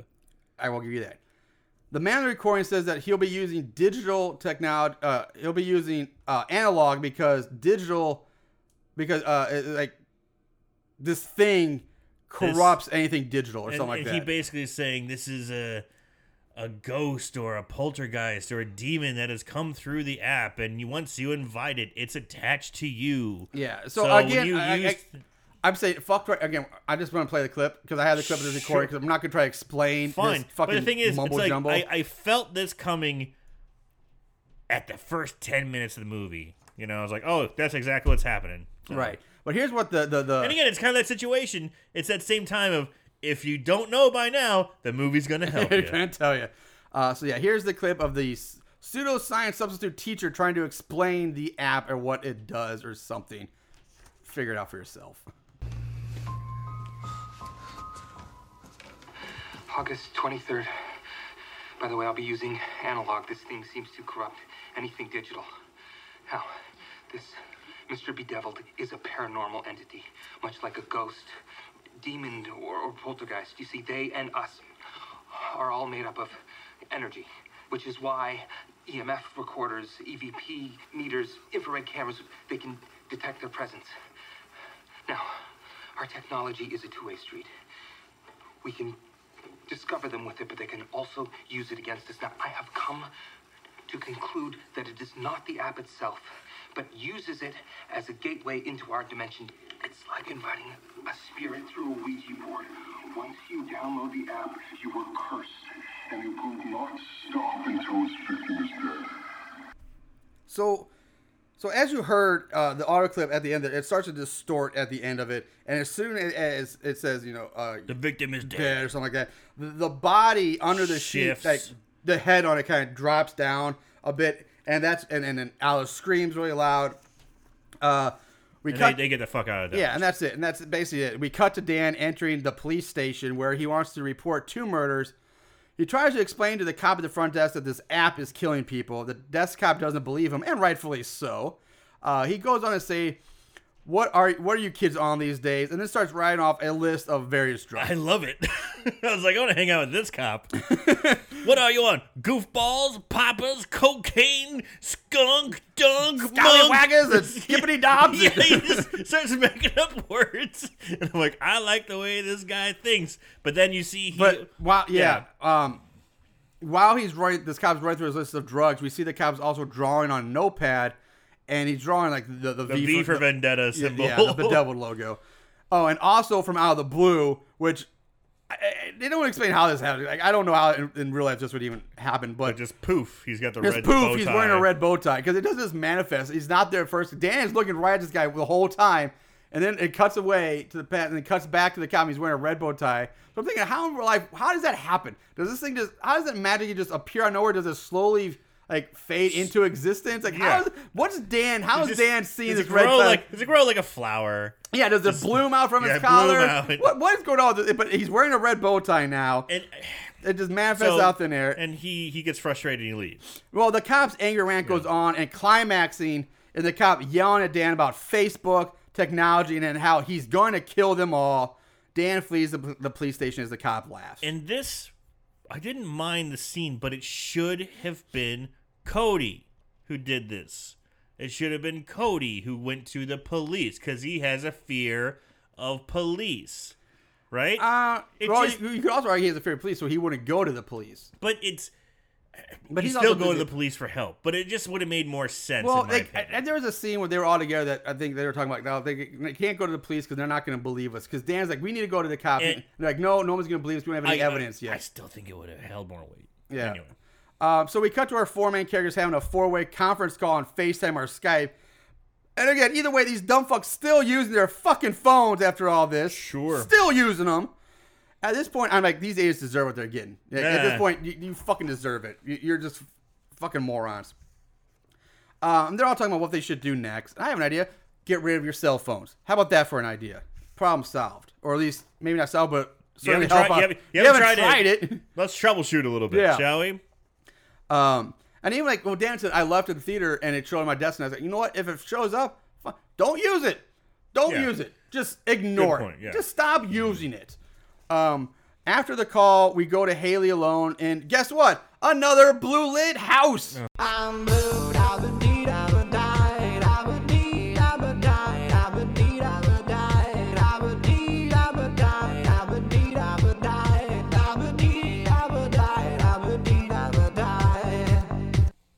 So she arms herself with a uh, with a kitchen knife and slowly makes her way to a kid's room, which is weird because like, whose fucking room is this? I guess is she supposed to have a younger sibling now Yeah, we've never got- seen. And, and again, I, I want to comment really quick. These homes are gorgeous. yeah, they're, they're they're definitely high end, like suburb, All- super rich area All of LA. these kids are living in gorgeous homes. Yeah. And again, we talked about it. Except for Cody, maybe because he's Well, we going to don't like, know. he's going to bust us through parking garages. No idea. harm- no idea where. Cody lives. But Jesus Christ, these houses are gorgeous and Yeah. beautiful, and there's no parents ever around. No parents anywhere. And yeah, but like I said, this one apparently has a kid's room in it where we see a rocking horse rocking by itself. She rushes out of the room, and this is when the laughter starts. A lamp breaks on the floor, and we see a shadowy figure darting around in the shadows. Haley runs upstairs, finds herself staring at the ugly, raggedy teddy bear that she was so afraid of as a kid. Only now the teddy bear is alive and laughing at her. the teddy bear charges at Haley with his arms stretched out. Haley rushes into the bedroom and calls down her cell phone. Now, I get that seeing a creepy stuffed toy come to life would be a bit shocking and a little scary. I get that, but come on, it's still just a stuffed fucking animal. Haley could easily just punt this thing, send it flying, or better yet, she's holding a giant fucking kitchen knife, stab the shit out of this thing and rip out all its stuffing or something. Why? Why are you gonna arm yourself with a knife and then not use it? Like I have a knife, but I'm just gonna Last for- resort, forget. baby. I forget. I, last resort. Last resort. I got no it's a problem with it. fucking this. teddy bear. It's still scary. I got no problem with it. Ugh. She's a, like a 98 pound woman. Girl. Really? And it's like a three pound teddy bear. Still. Eh, oh, fine, fine, fine. I would probably hide from it. Come on. As she begs Dan to come help her, the call is taken over by Mr. Bedevil, who calls her a whore. She tosses the phone down, and that's when the door opens up, and standing back backlit and more, guess what? Blue light. I, Don't- don't- not. I'm not. don't- don't do it. don't do it. Don't. Okay, not Don't this time. it. But backlit more blue light is Mr. Bedevil, Slender Man, demon thing standing there. Still looking creepy as hell. Then ripping a page out of Five Nights at Freddy's playbook, the stuffed teddy bear pops up right in front of the camera lens. Blackout. You're looking at me weird. Not scary. Not real scary. Like I'm like, okay, there he is, and then you're right, he pops right up in the screen, like the, but it was like it just looked kind of hokey. Yeah. But at least Five Nights at Freddy's, it like it's it pops up and it's like wiggling all crazy and weird. Yeah. yeah. This like, it just just pops popped up, and like- it was static. It's was like, hello. It was just like holding still. It's Yeah. like, yeah, it was more like hi. You know, you might go, huh. At least the Five Nights on Freddy, it's like it's it has It's a creepiness yeah. to it. Yeah. Uh, I agree. So now I think the movie goes back in time here because we cut to Dan running down the sidewalk and we clearly see that it's still light out. Even though the last scene we saw with Haley, night had fallen. Nighttime? So I don't know what's fucking going on now. and was he was he running to go save her? Or was he just out for a jog? Because he looks like he's out for a jog, and he kicks some debris, and he's like, "Oh, darn!" But then, but yeah, but then like if he's supposed to go help Haley, he just He- comes to a stop, and I guess he decides maybe he fuck heard, it, I'm maybe not he going heard to. it all on the phone. He's like, "Oh, She, ah, she's oh, dead. I can that just bitch go is home. dead. Go get it. Go I'm- get a gelato or something. I got, I'm gonna go back home." Like I, I, I don't know. Like I got- I he just, yeah, homework. he just stops and it goes. Doesn't make any reason. sense. It doesn't make any sense at all. Because now we just cut to Dan back in his house, looking at the picture of the old Japanese lady that he's so afraid of. Ooh, but this lighting is green. This is green, creepy lighting. I'm green, dabba dee dabba die, dabba dee dabba die, That's the dabba dee da da die. Only time they switch up the lighting. yeah, it is, It's- you're right. I it's- think this is a little green here. It's definitely green because I, I noticed it. It was like, oh, it's green lighting, and, and that would have been an interesting choice. I don't know how how cool it would be or not. I mean, just off the top of my head, but each different person has a different fear. You know, the green waters of whatever for the drowning victim one, the cop one maybe blue. The someone else have like a darker orange, a darker purple, a darker red. You there's more to light to play with And than there's just blue? fucking blue. oh, you said blue, the magic word.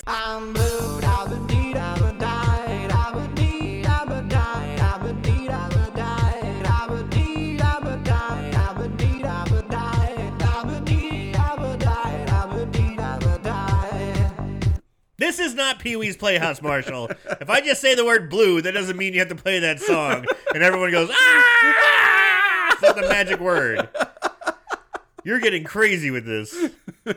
I might have to commandeer this podcast.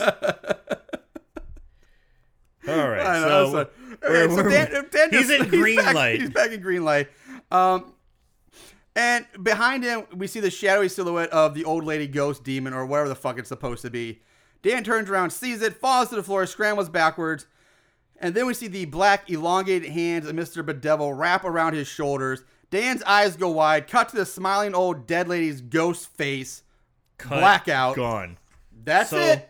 That's again, it again. We just have these these creepy moments, and it's like, where's the payoff with the girl? Nothing. Nothing. Where's the payoff with the guy? Nothing. You're you're they do a great job of building it, yeah, and there's no there's no finish. nothing. Nothing. All right, so now we cut to Alice waking up on the couch on a bright, sunny day. Everything looks, it's like zippity doo dah, birds are chirping. It, it's beautiful. She's startled awake by a, deem, a dream flash of all of her dead friends dressed in black, wearing red bow ties, leaning over her and smiling. Creepy smiles. Yeah. As soon as she wakes up, Mr. Bedevil starts talking to her through the phone. And again, I have my notes. Why the fuck are they still using their phones? Get rid of them. Jesus. And she, when she has this dream, she wakes up and she's basically like, "Yep, my friends are dead." Yep. she's pretty much gotten past it pretty quick. And so now she turns the TV on and it's like she's watching like a televangelist or something, like talking and ranting about social media and other shit. And at this point, I just don't fucking care anymore. All I do know is that he ends up saying something about teaching fear and then going into like a laughing fit. Like, I'm going to teach you what fear is, or I'm, oh, you'll learn fear. I don't know. I didn't care. It felt like they were trying to steal from the remake of Dawn, the 2004 Dawn of the Dead. When the preacher gets on there and starts talking about how, you know, you have sinned against God and, you know, homosexuals and abortions and not turning away from God. Is that the televangelist? And it's the guy who is in the original Day of the Dead or Dawn of the Dead, the original Dawn of the Dead. Oh, was he? the he black the, guy? Was he the same guy from that one? Yeah, I didn't yeah, realize that. Yeah, yeah, yeah. Never realized that. Sorry. Yeah, so it was, you know, it, that's what it felt like to me. I was like, okay, now you got this evangelistic, you know, Doom, the Doom Speaker, Exact- Doomsayer. Thank you. Yes. Uh, anyway, so now we jump to Alice and Cody together. Telling her that he might have come up with a way to remove and uninstall the app. Again, I'm lost all my care to try to explain what this this shit Firmware, firmware, firmware. Yeah, you get that a lot. So again, we're just gonna play this clip. Uh, uh this one, we're. Cody explains the removal process. Process. So here we go. Remember how the app encrypts itself all the time? Okay. I was able to find that Samuel had been working on an algorithm that could detect this change. So what does that mean? That we can probably contain the app and uninstall it. Like a spyware removal software. Exactly, but at the firmware level. If we erase the app from our phones, we take away its ability to latch itself onto us. Now, Samuel's code was incomplete. Then how do we get it to work? Not a problem. I was able to finish it up. Unbedeviler oh. 1.0. So then why can't you just uninstall the app from your phone using Unbedeviler? I tried it, but it changes itself every time I try to uninstall. But when this thing comes into our world, it has to connect to the phone's hardware. I'm going to use those connections to bring it down. Are you sure this is gonna work? No. So Fair yeah, enough. Yeah, Does I- this gonna work? No. I. So there's that. Sounds like a bunch of bullshit techni- technical version of Nightmare on Elm Street to me when they try to like pull Freddy out of their dreams. It's like that's basically what they're doing here. It, it's just a Yeah, technology yeah. version. We're gonna Yeah. pull him out of the app. Yeah. Just like we're gonna pull Freddy out of our dreams. We're gonna be able to get through this. Uh, so now Alice and Cody arrive at like go. They, they come into this old abandoned warehouse, which is where they have decided to make their last stand. They travel and they show how they travel across town to get specifically to this abandoned warehouse, which happens to have electricity and Wi-Fi. Which again, I don't understand. Yeah, I, I don't get that either. Like, there's nothing that's special about this warehouse. Like, they, like, they need some kind of machine there. They're gonna crush them and stuff. Like, they could have done this at their fucking house. I mean, we all know their parents aren't around or never around. So they, they try to explain it away as this is the creepiest place I know of, and it's got long hallways for running away. oh, that's right. Because we need we have to be scared, so we have to figure out be find a creepy place to do this. That's right. Um, what might be scary for you may not be scary for me. You take, the, good, you take the bad, you take the both, and there you have the facts of life. the facts of life. You knew where I was going, baby. That's why we work. Uh, so yeah, but that's a great point. This abandoned warehouse has elect not just electricity and lights, but it has fucking Wi-Fi too. Like a good Wi-Fi Like signal. really good, like not like cheap Wi-Fi, like good, like 5G or something like that. Uh, so they rig the place with security cameras too, by like GoPro security cameras all over the place, and they go over their plan, and then they decide to split up. Cody stays at one of the monitoring areas to watch the camera feeds on his laptop, uh, while Alice goes off by herself.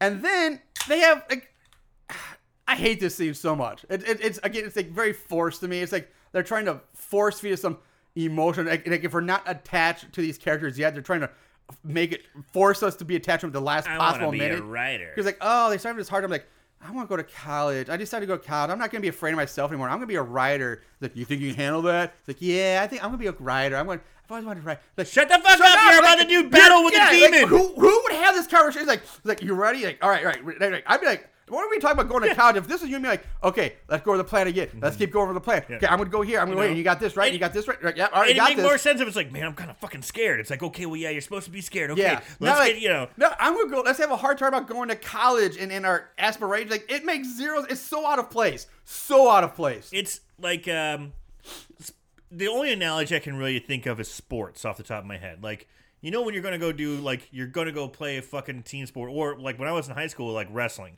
before a match.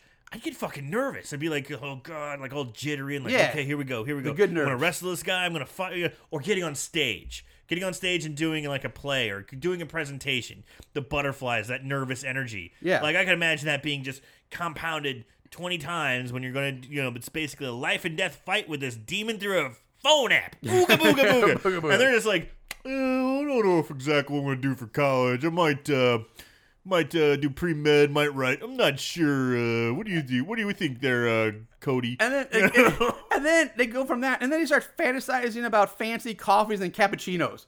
Like I could really go for a mocha latte verde and blah blah blah. I'm and you're I'm trying like, to what? get scared so you can manifest this demon, and they're Yeah. just talking about the most. mundane, run of the mill, boring shit.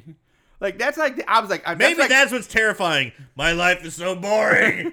Like I'm if they're trying, yeah, if they're trying to get scared. What they're doing is the opposite. They're like Yeah. they're calming themselves down instead of working. Like, it's Yeah. like it's it's so dumb. It's it's it's awful. really weird. It's a bizarre choice. So Cody tells her it's here. Cut back to Alice, who sees her dead grandma demon co- like contorting in front Doing of her. weird contorty things. She runs away. Cody tells her it's working to stick to the plan and hold on. because now the, from what I understand, from what I gathered from the techno babble, was that when the when the demon is manifested and is interacting with the person, it's too distracted from the app to give Cody the chance to delete the app. Yeah. So he's trying to delete it, ergo, basically lifting the curse. He's exercising it Yeah, yeah, he's lifting the curse from Alice. So he's going to lift the curse. off of her phone. Yes, and then and lifting off of her by proxy. Yes. Um. So this leads to like the cat and mouse hide and chase, hide and seek scene between dead Granny and Alice. And uh, in case you guys were wondering, yes, this all this, everything in the warehouse, the entire scene Don't- is all don't- shot don't- in blue light. Don't.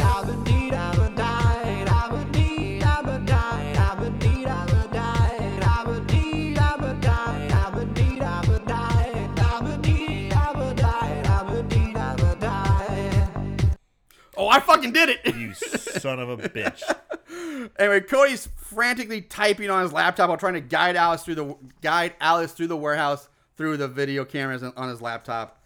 Um, which I don't know how he does that because when we see a screen, his entire screen is filled with like code and like type, type, I mean, type. well, so did- where is he looking at the cameras at? That's a good point. But I mean, they they went through the process of showing. You I know they setting them up. I get that, but like, when, but what? How is he seeing? Yeah, he doesn't have multiple screens. It's, it's one He's laptop, one and his entire laptop. laptop screen is set with like this is decoding program. So how is he? What's he looking at? How is he guiding Alice around? Your guess is as good as mine. So the dead grain demon goes, corners Alice. It tells her, ready or not, here I come. The granny demon smiles a toothy grin and lunges at Alice. Cut back to Cody, and we see the flashing on his laptop screen. Removal successful. All right. He tries to radio Alice to tell her he thinks it worked.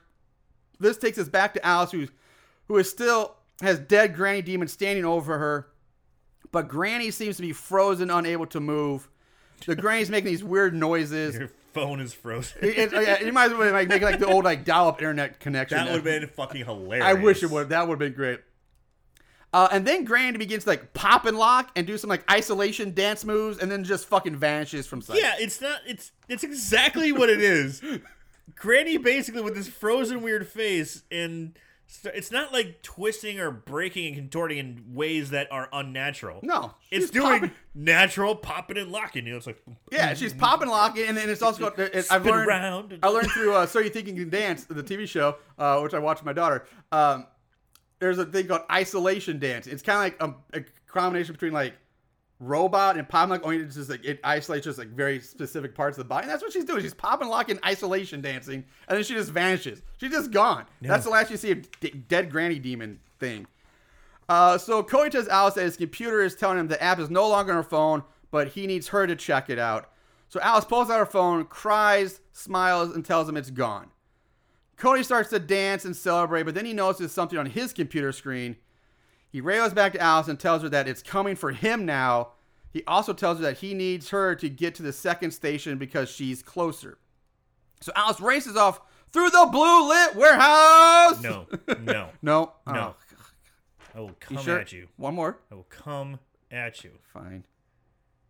All right. All right, blue lit warehouse.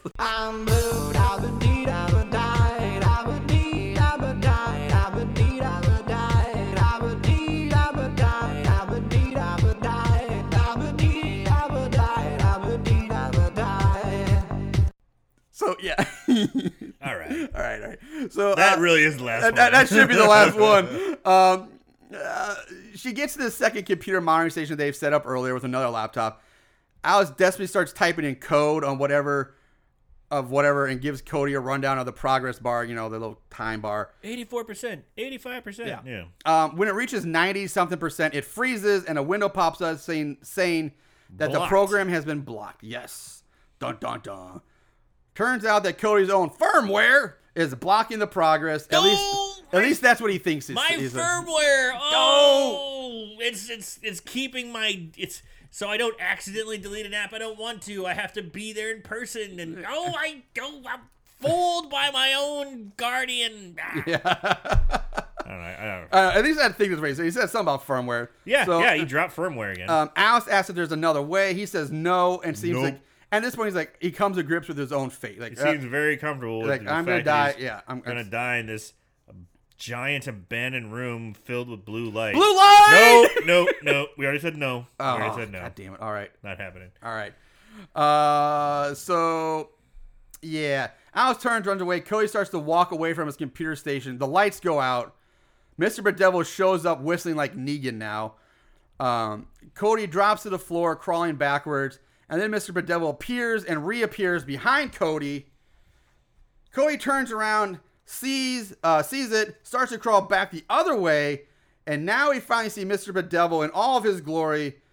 He is creeping looking, yeah, I'll give him that. But I Should have been left in the shadows. should have been, but I got a very Who Framed Roger Rabbit vibe when I saw him.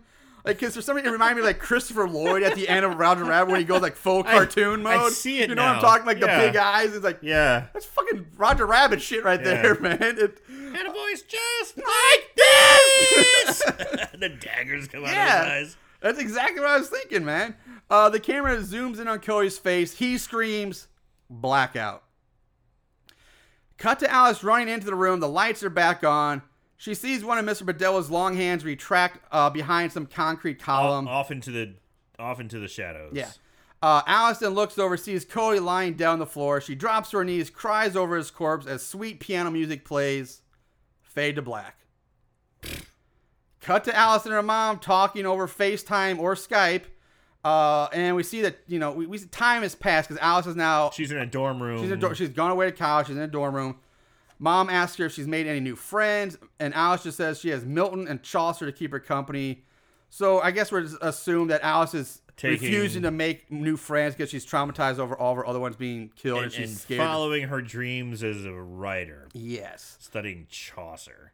Uh, I took I took Chaucer in college, and god damn it, you took that- a whole class on Chaucer. Yes, Just- I did. Oh, wow. Canterbury Canterbury Tales. I get, but an entire class. I get like Yes. it part of like English one or Lit 101, but No, no. an Well, this this was like a 400 level class, so it was up there. But god damn, that sucked. if you're reading Chaucer as a freshman, fuck you. I was a senior. I was reading Chaucer. So, um, mom tells us she's coming to visit next weekend. Like, yay! And then mom says, "Start wash," and the washing machine turns on. I was like, "Hey, how'd you do that?" And mom says, replies saying, "Oh, I downloaded this new app. Check it out. Lights off. The lights go off. The screen goes dark, and we hear She's Alice screaming, scream, going, "Mom, mom, mom!" Roll credits. That is fucking bedeviled. That's that's the fucking. I just movie. I just That's- wish mom would pop back up and be like, "Bitch, this is ADT. This is the new app from ADT. I don't do that bedeviled shit. Yeah. I'm in my 40s. I don't know what new apps are. I know. You know what I know? ADT. Simple security device. Yeah. Calm down, bitch. You're that weird like Southern lady. Calm down, bitch. All right. so that's bedeviled. That's bedeviled. Yeesh. So, all right, let's. yeah, Yeesh is uh, 100% correct. Let's move on to uh, this week's favorite kills. So many wonderful kills to choose from, but you can only choose one. Them's the rules, Puddin'. All right, Aaron, this is going to be a shit show. What, what, what do you pick? I don't know. But you're up first. I'm glad it's you, not me, going first. There's none. Yeah. There's none. I know. We never see anyone get killed. Yep. We never see any gore. No, Yep. no gore. The No ol- gore. The only gore we see The blood covered sheet? is a blood covered sheet with a possible body underneath it. Yep. That's it. Yep. God damn. Yep. This movie. so I'm guessing I'm gonna go with what scene led up to a probable death. That What, thought we have to use our imagination, I guess. Exactly. know. I'm gonna use my imagination on this one. Uh, I'm gonna go with the first one. Uh, Nikki. Nikki, Nikki? dying in the beginning, or Yeah, Nikki. the the lead up to Nikki being dying in the beginning. Sure. Why the fuck not? Um, Doesn't fucking matter because you don't see shit. No, and honestly, the funny thing is, I agree. That was the thing I was gonna pick. Uh, Same thing. Like we see none of the deaths, nothing's seen. There's no gore, and I agree. Like the first, one, like we've seen a lot of times in movies, the the the, cold, the lead in, the cold open kill is like that. You you see, it's a cutaway, and it builds up to something later. So I'm like, okay, I'm on board. I get. it. I'm fine. This part, I'm still fine with the movie. Like, okay, fine. This could be creepy. This could be good. And then afterwards, it just got shitty. I'm like, oh. So at that point, my hopes were still up. I was like, all right, this. I'm like, good. Right. So I agree. The first one one's Nikki because it's a, just a giant downhill slide the rest of the way, and it's so you, you kind of touched on it too. Like this is such a reverse. How like we've seen a lot in like, the, like some of the '80s movies. Like I think Happy Birthday to Me was one, or some other early ones.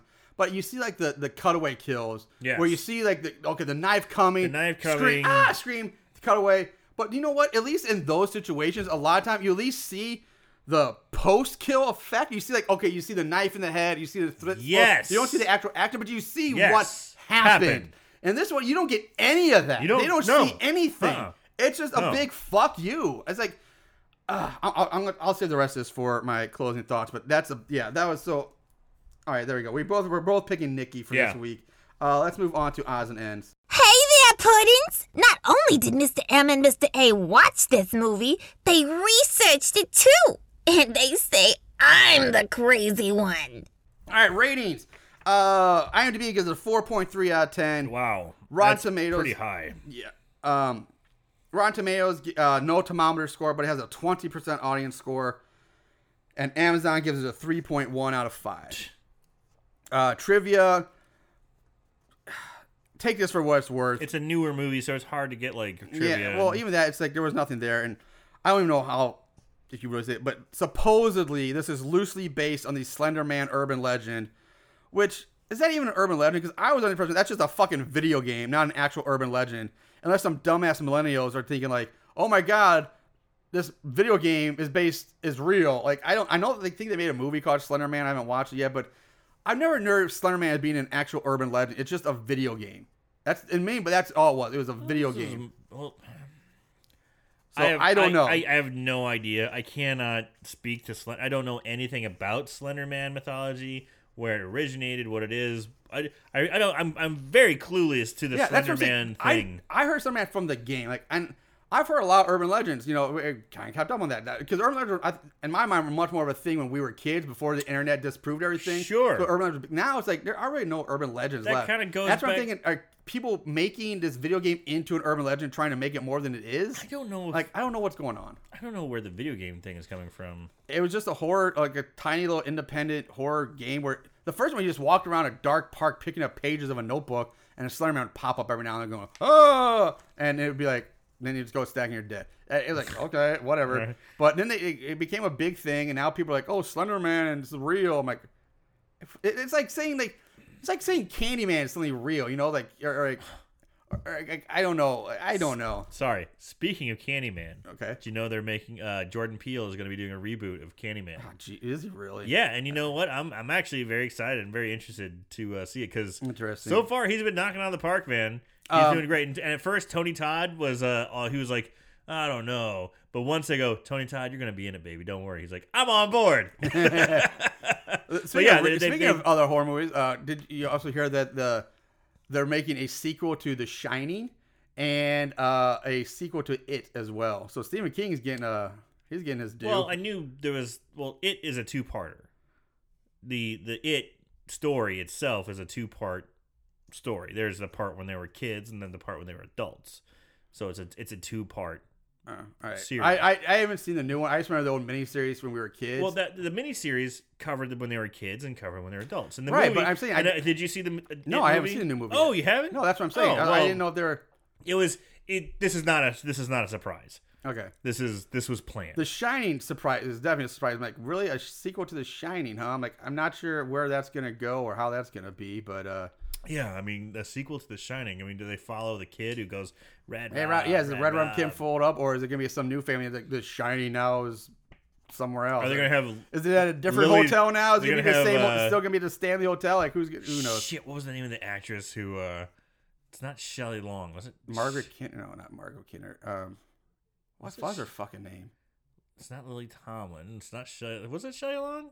Shelley Duvall. Shelley Duvall. Shelley Duvall. Shelley Wasn't Long, It, I think was a blonde. wasn't it Shelley Duvall though? Maybe. It That was could Shelley be Duvall. Are they gonna have Shelley Duvall's old ass out there? Jack Um, Nicholson's like, "This is my last movie. I got unfrozen. Nah, I'm coming at you." I'm not frozen head face anymore. uh, anyway, Curious where they're gonna go with that one. um, budget. I there's I can't find any budget on this. I like how we started talking about other. As soon as this movie's over, we're talking about other shit right away. Uh, yeah, no budget, no other trivia really worth mentioning. So uh, let's just go straight to five star reviews. Is this your guilty pleasure? Five star reviews. There are five star reviews on this one. There are there are some sad individuals out there. there's some there's 43 total reviews of this movie. 30 percent of them are five star, or 26 percent one star. So it's pretty split, yeah, pretty it's evenly. pretty much even. And then the thing is, I yeah. All right, go on. All right, so from Alicia Al- Alyssa B, titled "Look Out, Bixby and Siri." I don't know what Bixby is, but Siri. Uh, nowadays, you you can't find really good horror movies that are actually scary. The idea behind this movie is original, and the storyline was focused on keeping the viewer engaged. With this movie, it wasn't the music and the emphasis points that made me jump. It was the creepy characters and their creepy, menacing grins. So creepy. Five stars. From Jay Paradise, good movie, just not a movie I would watch again, but gives it five stars. asshole. Yeah. It's you. It's you. It's motherfuckers like you. When people like tune in, like, well, it's got a pretty decent rating. Maybe I'll watch it. It's assholes like that. It's like I wouldn't watch again. That's a three star at best, asshole. Well, leading to that, next brings us to Solmar, who writes, was okay. Five, Five fucking stars. stars. God damn it! and If lastly, you're gonna take the time to make a ranking, speak from the heart, man. This isn't just liking people's pictures on Instagram. It's like, oh, it's a good picture. It's a good picture. It's a good picture. There are several. Le- there are there are subtle levels. There are levels. there are five levels you can choose from. Yes. Um, last one from Hello. This is one of the worst movies I've ever seen, and I love it. What? If you go into it expecting a genuine scary horror film, you will be disappointed. However, if you're looking for hilarious, corny pile of garbage akin to the room, then you will probably get some enjoyment out of this. Awkward line reads, clunky dialogue, abandoned plot threads, e- inept story, social commentary. This film has it all. Five stars. Fuck that review. Yeah. That's the worst type of review because we do that shit. That's our whole podcast Yeah. is based around so bad it's good. And god damn it, I'm not getting it from this fucking No, movie. I agree. There's It- way better schlock out there Yeah. that's so bad No, this good. is not. Yeah, I What agree. an asshole. I, I agree with you on that one. All right, so moving on to uh, the one stars from Christopher Metcalf. Fill an ice cream cone all the way up with ketchup and take the biggest bite you can out of it. It was kind of like that. One star. From Anthony Paschel. It was so boring. I thought it was an uh, thought it was a lifetime movie. One star. Excuse me. Can, can, I can dig that. Uh, from Leonard B. Corso. Stupid in every way possible. Uses every idiotic horror cliche in the book and fails to have a point, a story, or any entertainment value whatsoever. Do yourself a- do yourself a favor and watch anything other than this streaming pile of garbage. One star. From Isab- Isabelina Gonzalez. I don't even remember buying this. One star. It's like her kids. Yeah. Like a, What's a scary movie? I'll watch this. She's like, God damn it, kid. Uh, and lastly, from Sh- Shoff, S H O F F, Shoff, Shoff, titled Utter Ethnic Trash Plotline. Whoa. Whoa, whoa, whoa. Where, where, where are we going here, Shove? I don't know if I like this. What's sad is that in 2017, this is the best some people came up with to a new horror and real life action emotion? Question mark. Oh, the typical, hey, LMAO, I'm a black guy who isn't racist, but I got to let everyone know this while calling out white people. But as long as I get my white girl moment and Abe Lincoln, I'm fine. Oh, H. Oh, hey, I'm the other forced white hookup, a stereotypical Asian who fears something that has to be Asian. The chick has he has is scared of a stuffed animal, then like 30 dots. Andy Barclay would literally want to shit on her pathetic acting and, and roll like the rest. Quote, oh, let's be original. Yeah, killing the MC boyfriend no less at the s- start of the film just for the black guy. Eh, eh, well, I defied horror films. Ah, ha, ha, ha, ha. So much crap. And I finally got to the part among all the other modern day solutions were the crap, and even though just, and I found, oh my God, sorry, this is horrible writing. I finally got to the part among all the other modern day solutions that were crap and even thought just at just to end at the part where the two last survivors start making flirts and laughs from one another. After of all what happened, only watch this to be confirmed by these words so we can crap on the face of people who want to crap on a cash SJW minority pandering terrible film. One star. That guy has some serious writing problems. That was Yeah. hard to read. Yeah, he just sounds like he wants to rage against social justice warriors. and I, I get that, but you got to clean up your fucking your thought process, man. it seems like someone forgot to take their uh, their their bipolar meds that day. they're in a manic state and they're just like, God damn it, I hate this movie. All right, so that's that's that's what other people thought. So what that's what do we think? Let's bring it to final thoughts, final our final closing remarks. Aaron, take it away. There's a lot from this movie I actually didn't have a problem with. It was shot clean. The, the- I mean, it was shot very clean, very you know. It, it seemed to have. Oh, I guess there was no budget. Yeah, I couldn't find it. Yeah, So because I was about to say we totally glossed over that. part. I, I mentioned that we didn't have. I Oh, didn't wow. have it. Yeah. So, you know, it was it, it had to have some budget behind it. It was very clean shot. It had the the the em- it had the standard uh um drone shot in it also. you know, but the even though they exhausted and don't you fucking touch that dial. the blue lighting, they exhausted it. You know, I mean, but it still looked creepy. It created mood. They had they had a lot of things going for it, and they had a decent idea. I mean, don't get me wrong, it's bound to happen. Someone's going to make this movie, an app that can, you know, co- fine, you know, it's we- already- honestly, I think it's already been made before. sure, and, and it's better. it's it, it was, but it's it's it's it's all set up there. But you don't deliver on any of the goods. You have a great like they had a great setup. It's like it's like going to the White House and getting fast food.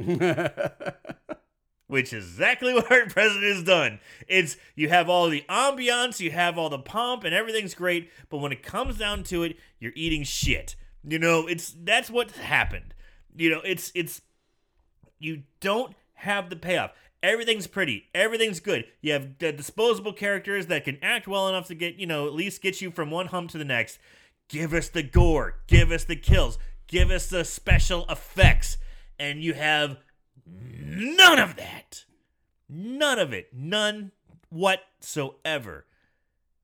I was if if you gave me good kills on top of this, I'd say so bad it's good. If I mean, don't get wrong, it's got its problems, it's got its holes, but because you don't give me anything, you don't give me even a goddamn taste of gore, of violence, of a kill, of a fight, of a stab, of an axe, of a knife, of a sword, of a fucking get. It doesn't matter. Nothing's there. Fuck this movie. so bad it's scary. Well, um, I don't know if I can really follow that with what I, um, yeah, I mean, I, I agree with you 100%. Um, I will say the opening scene with Nikki and the blue light, um, It's a great setup. it, this movie Because makes, you this don't movie need- makes me blue. I'll say that. um, at first, like, oh, okay, it's because there were some camera scenes in the lighting, like, oh, this is really, you know, atmospheric. It looks, the blue light was kind of, it was a pretty blue. Like, okay, I like it, I like it. But then, Jesus Christ, did they take one good thing and just ride that shit into the ground? Yeah. Like, there are things that are blue that shouldn't have been blue at all. Uh, but, but I, everything you said, I agree with. Like, I the the the Bedevil demon creep slender man thing looked creepy Yeah. until, until the roger rabbit part Yeah. but uh that was good like that was some creepiness there that was fine uh i get like somebody's you're right someone's gonna make this turd of a plot take this like the premise is it's gonna get made certainly and it's probably gonna be made a bunch more uh, going on in the future it's probably just gonna get more uh, it's been done in the past. I, th- I think there was like one where there there was like a video game was killing people or a camera was killing people. I don't know. It's, it's weird shit. Um, but, but like we already kind of touched on, it, the ring did it really Yeah. well. But it, it's still I could have, yeah, it could have been better. Like, just give us. It needed more. You know what I would it love to needed- I, I wanted to see the kills. I wanted to see, the, or at least the post-kill mess. Like, I want to see what happened to these characters, not just okay, they're dead. Move on. yeah. Like, okay, like You don't see anything. yeah, which makes it like okay, if we're supposed to get at all it's any kind of attachment to these characters, which you really don't. I, I mean, maybe Alice a little bit, but otherwise, like, it certainly doesn't help when it, you know just we kind of basically disregard their death scenes as such a basically a throwaway napkin effect. Like, oh, who cares? Throw it away. It, it, it makes Yeah. it less makes Oh. the oh. characters seem even less substantial. Oh yeah, Haley. Oh yeah, she's dead. Now we're moving on. Yeah. It's like oh she she is. I never saw her. Yeah, and they don't even Yeah. comment on her death. Like, uh, it's like, okay, they just stop her mourning, or stop the, caring. the- I forget the Asian character's name. Dan. Yeah, her or Dan. They they're just like oh yeah they're they're dead now. They're dead now. Like, okay, well, it was to be expected. Let's move on. Um, I can't really say. I don't think I can say much more to say than what what you already covered. So I I, I agree with you again. Uh, so bad, scary for this one. You know what I would like to have seen? Something like when the, the, the teddy bear is running after her and it just would stop and then just grow into this monstrous, evil, horrible, sharp tooth creature bear stuff. That would've been cool. Like something like that. It's like, okay, you know, it's like, okay, creepy, weird little bear running at me. And then it's like, oh my God, it's grown into this, like, a physical. Then I wouldn't have any problem with her running into hiding into a room. That would make that'd been awesome. and then see her, that. see her fight with it. It kill her. She loses. Same thing with the crazy, creepy like water lady. Like she just like Rah! she go she gets crazy and like grows fingernails or teeth or something. Maybe her. She's Honestly, I would have been okay if she vomited up water into Dan's mouth and made him drown that Yeah. way. There's something. Like, perfect. something like something. Give us something. yes. Instead, it gave us a giant cock tease and left us horror blue balls. I mean, and- we're talking. We're. I'm telling every motherfucker about this movie. Do not watch it because your balls will be so blue. blue, blue. Good night, Moon Goons. Yo, listen up, here's the story about a little guy that lives in a blue world. And all day and all night, and everything he sees is just blue. Like him, inside and outside. Blue his house with a blue little window and a blue Corvette. And everything is blue for him and himself and everybody around. Cause he ain't got nobody to listen. To listen, to listen, to listen. I'm blue, da ba dee da ba die.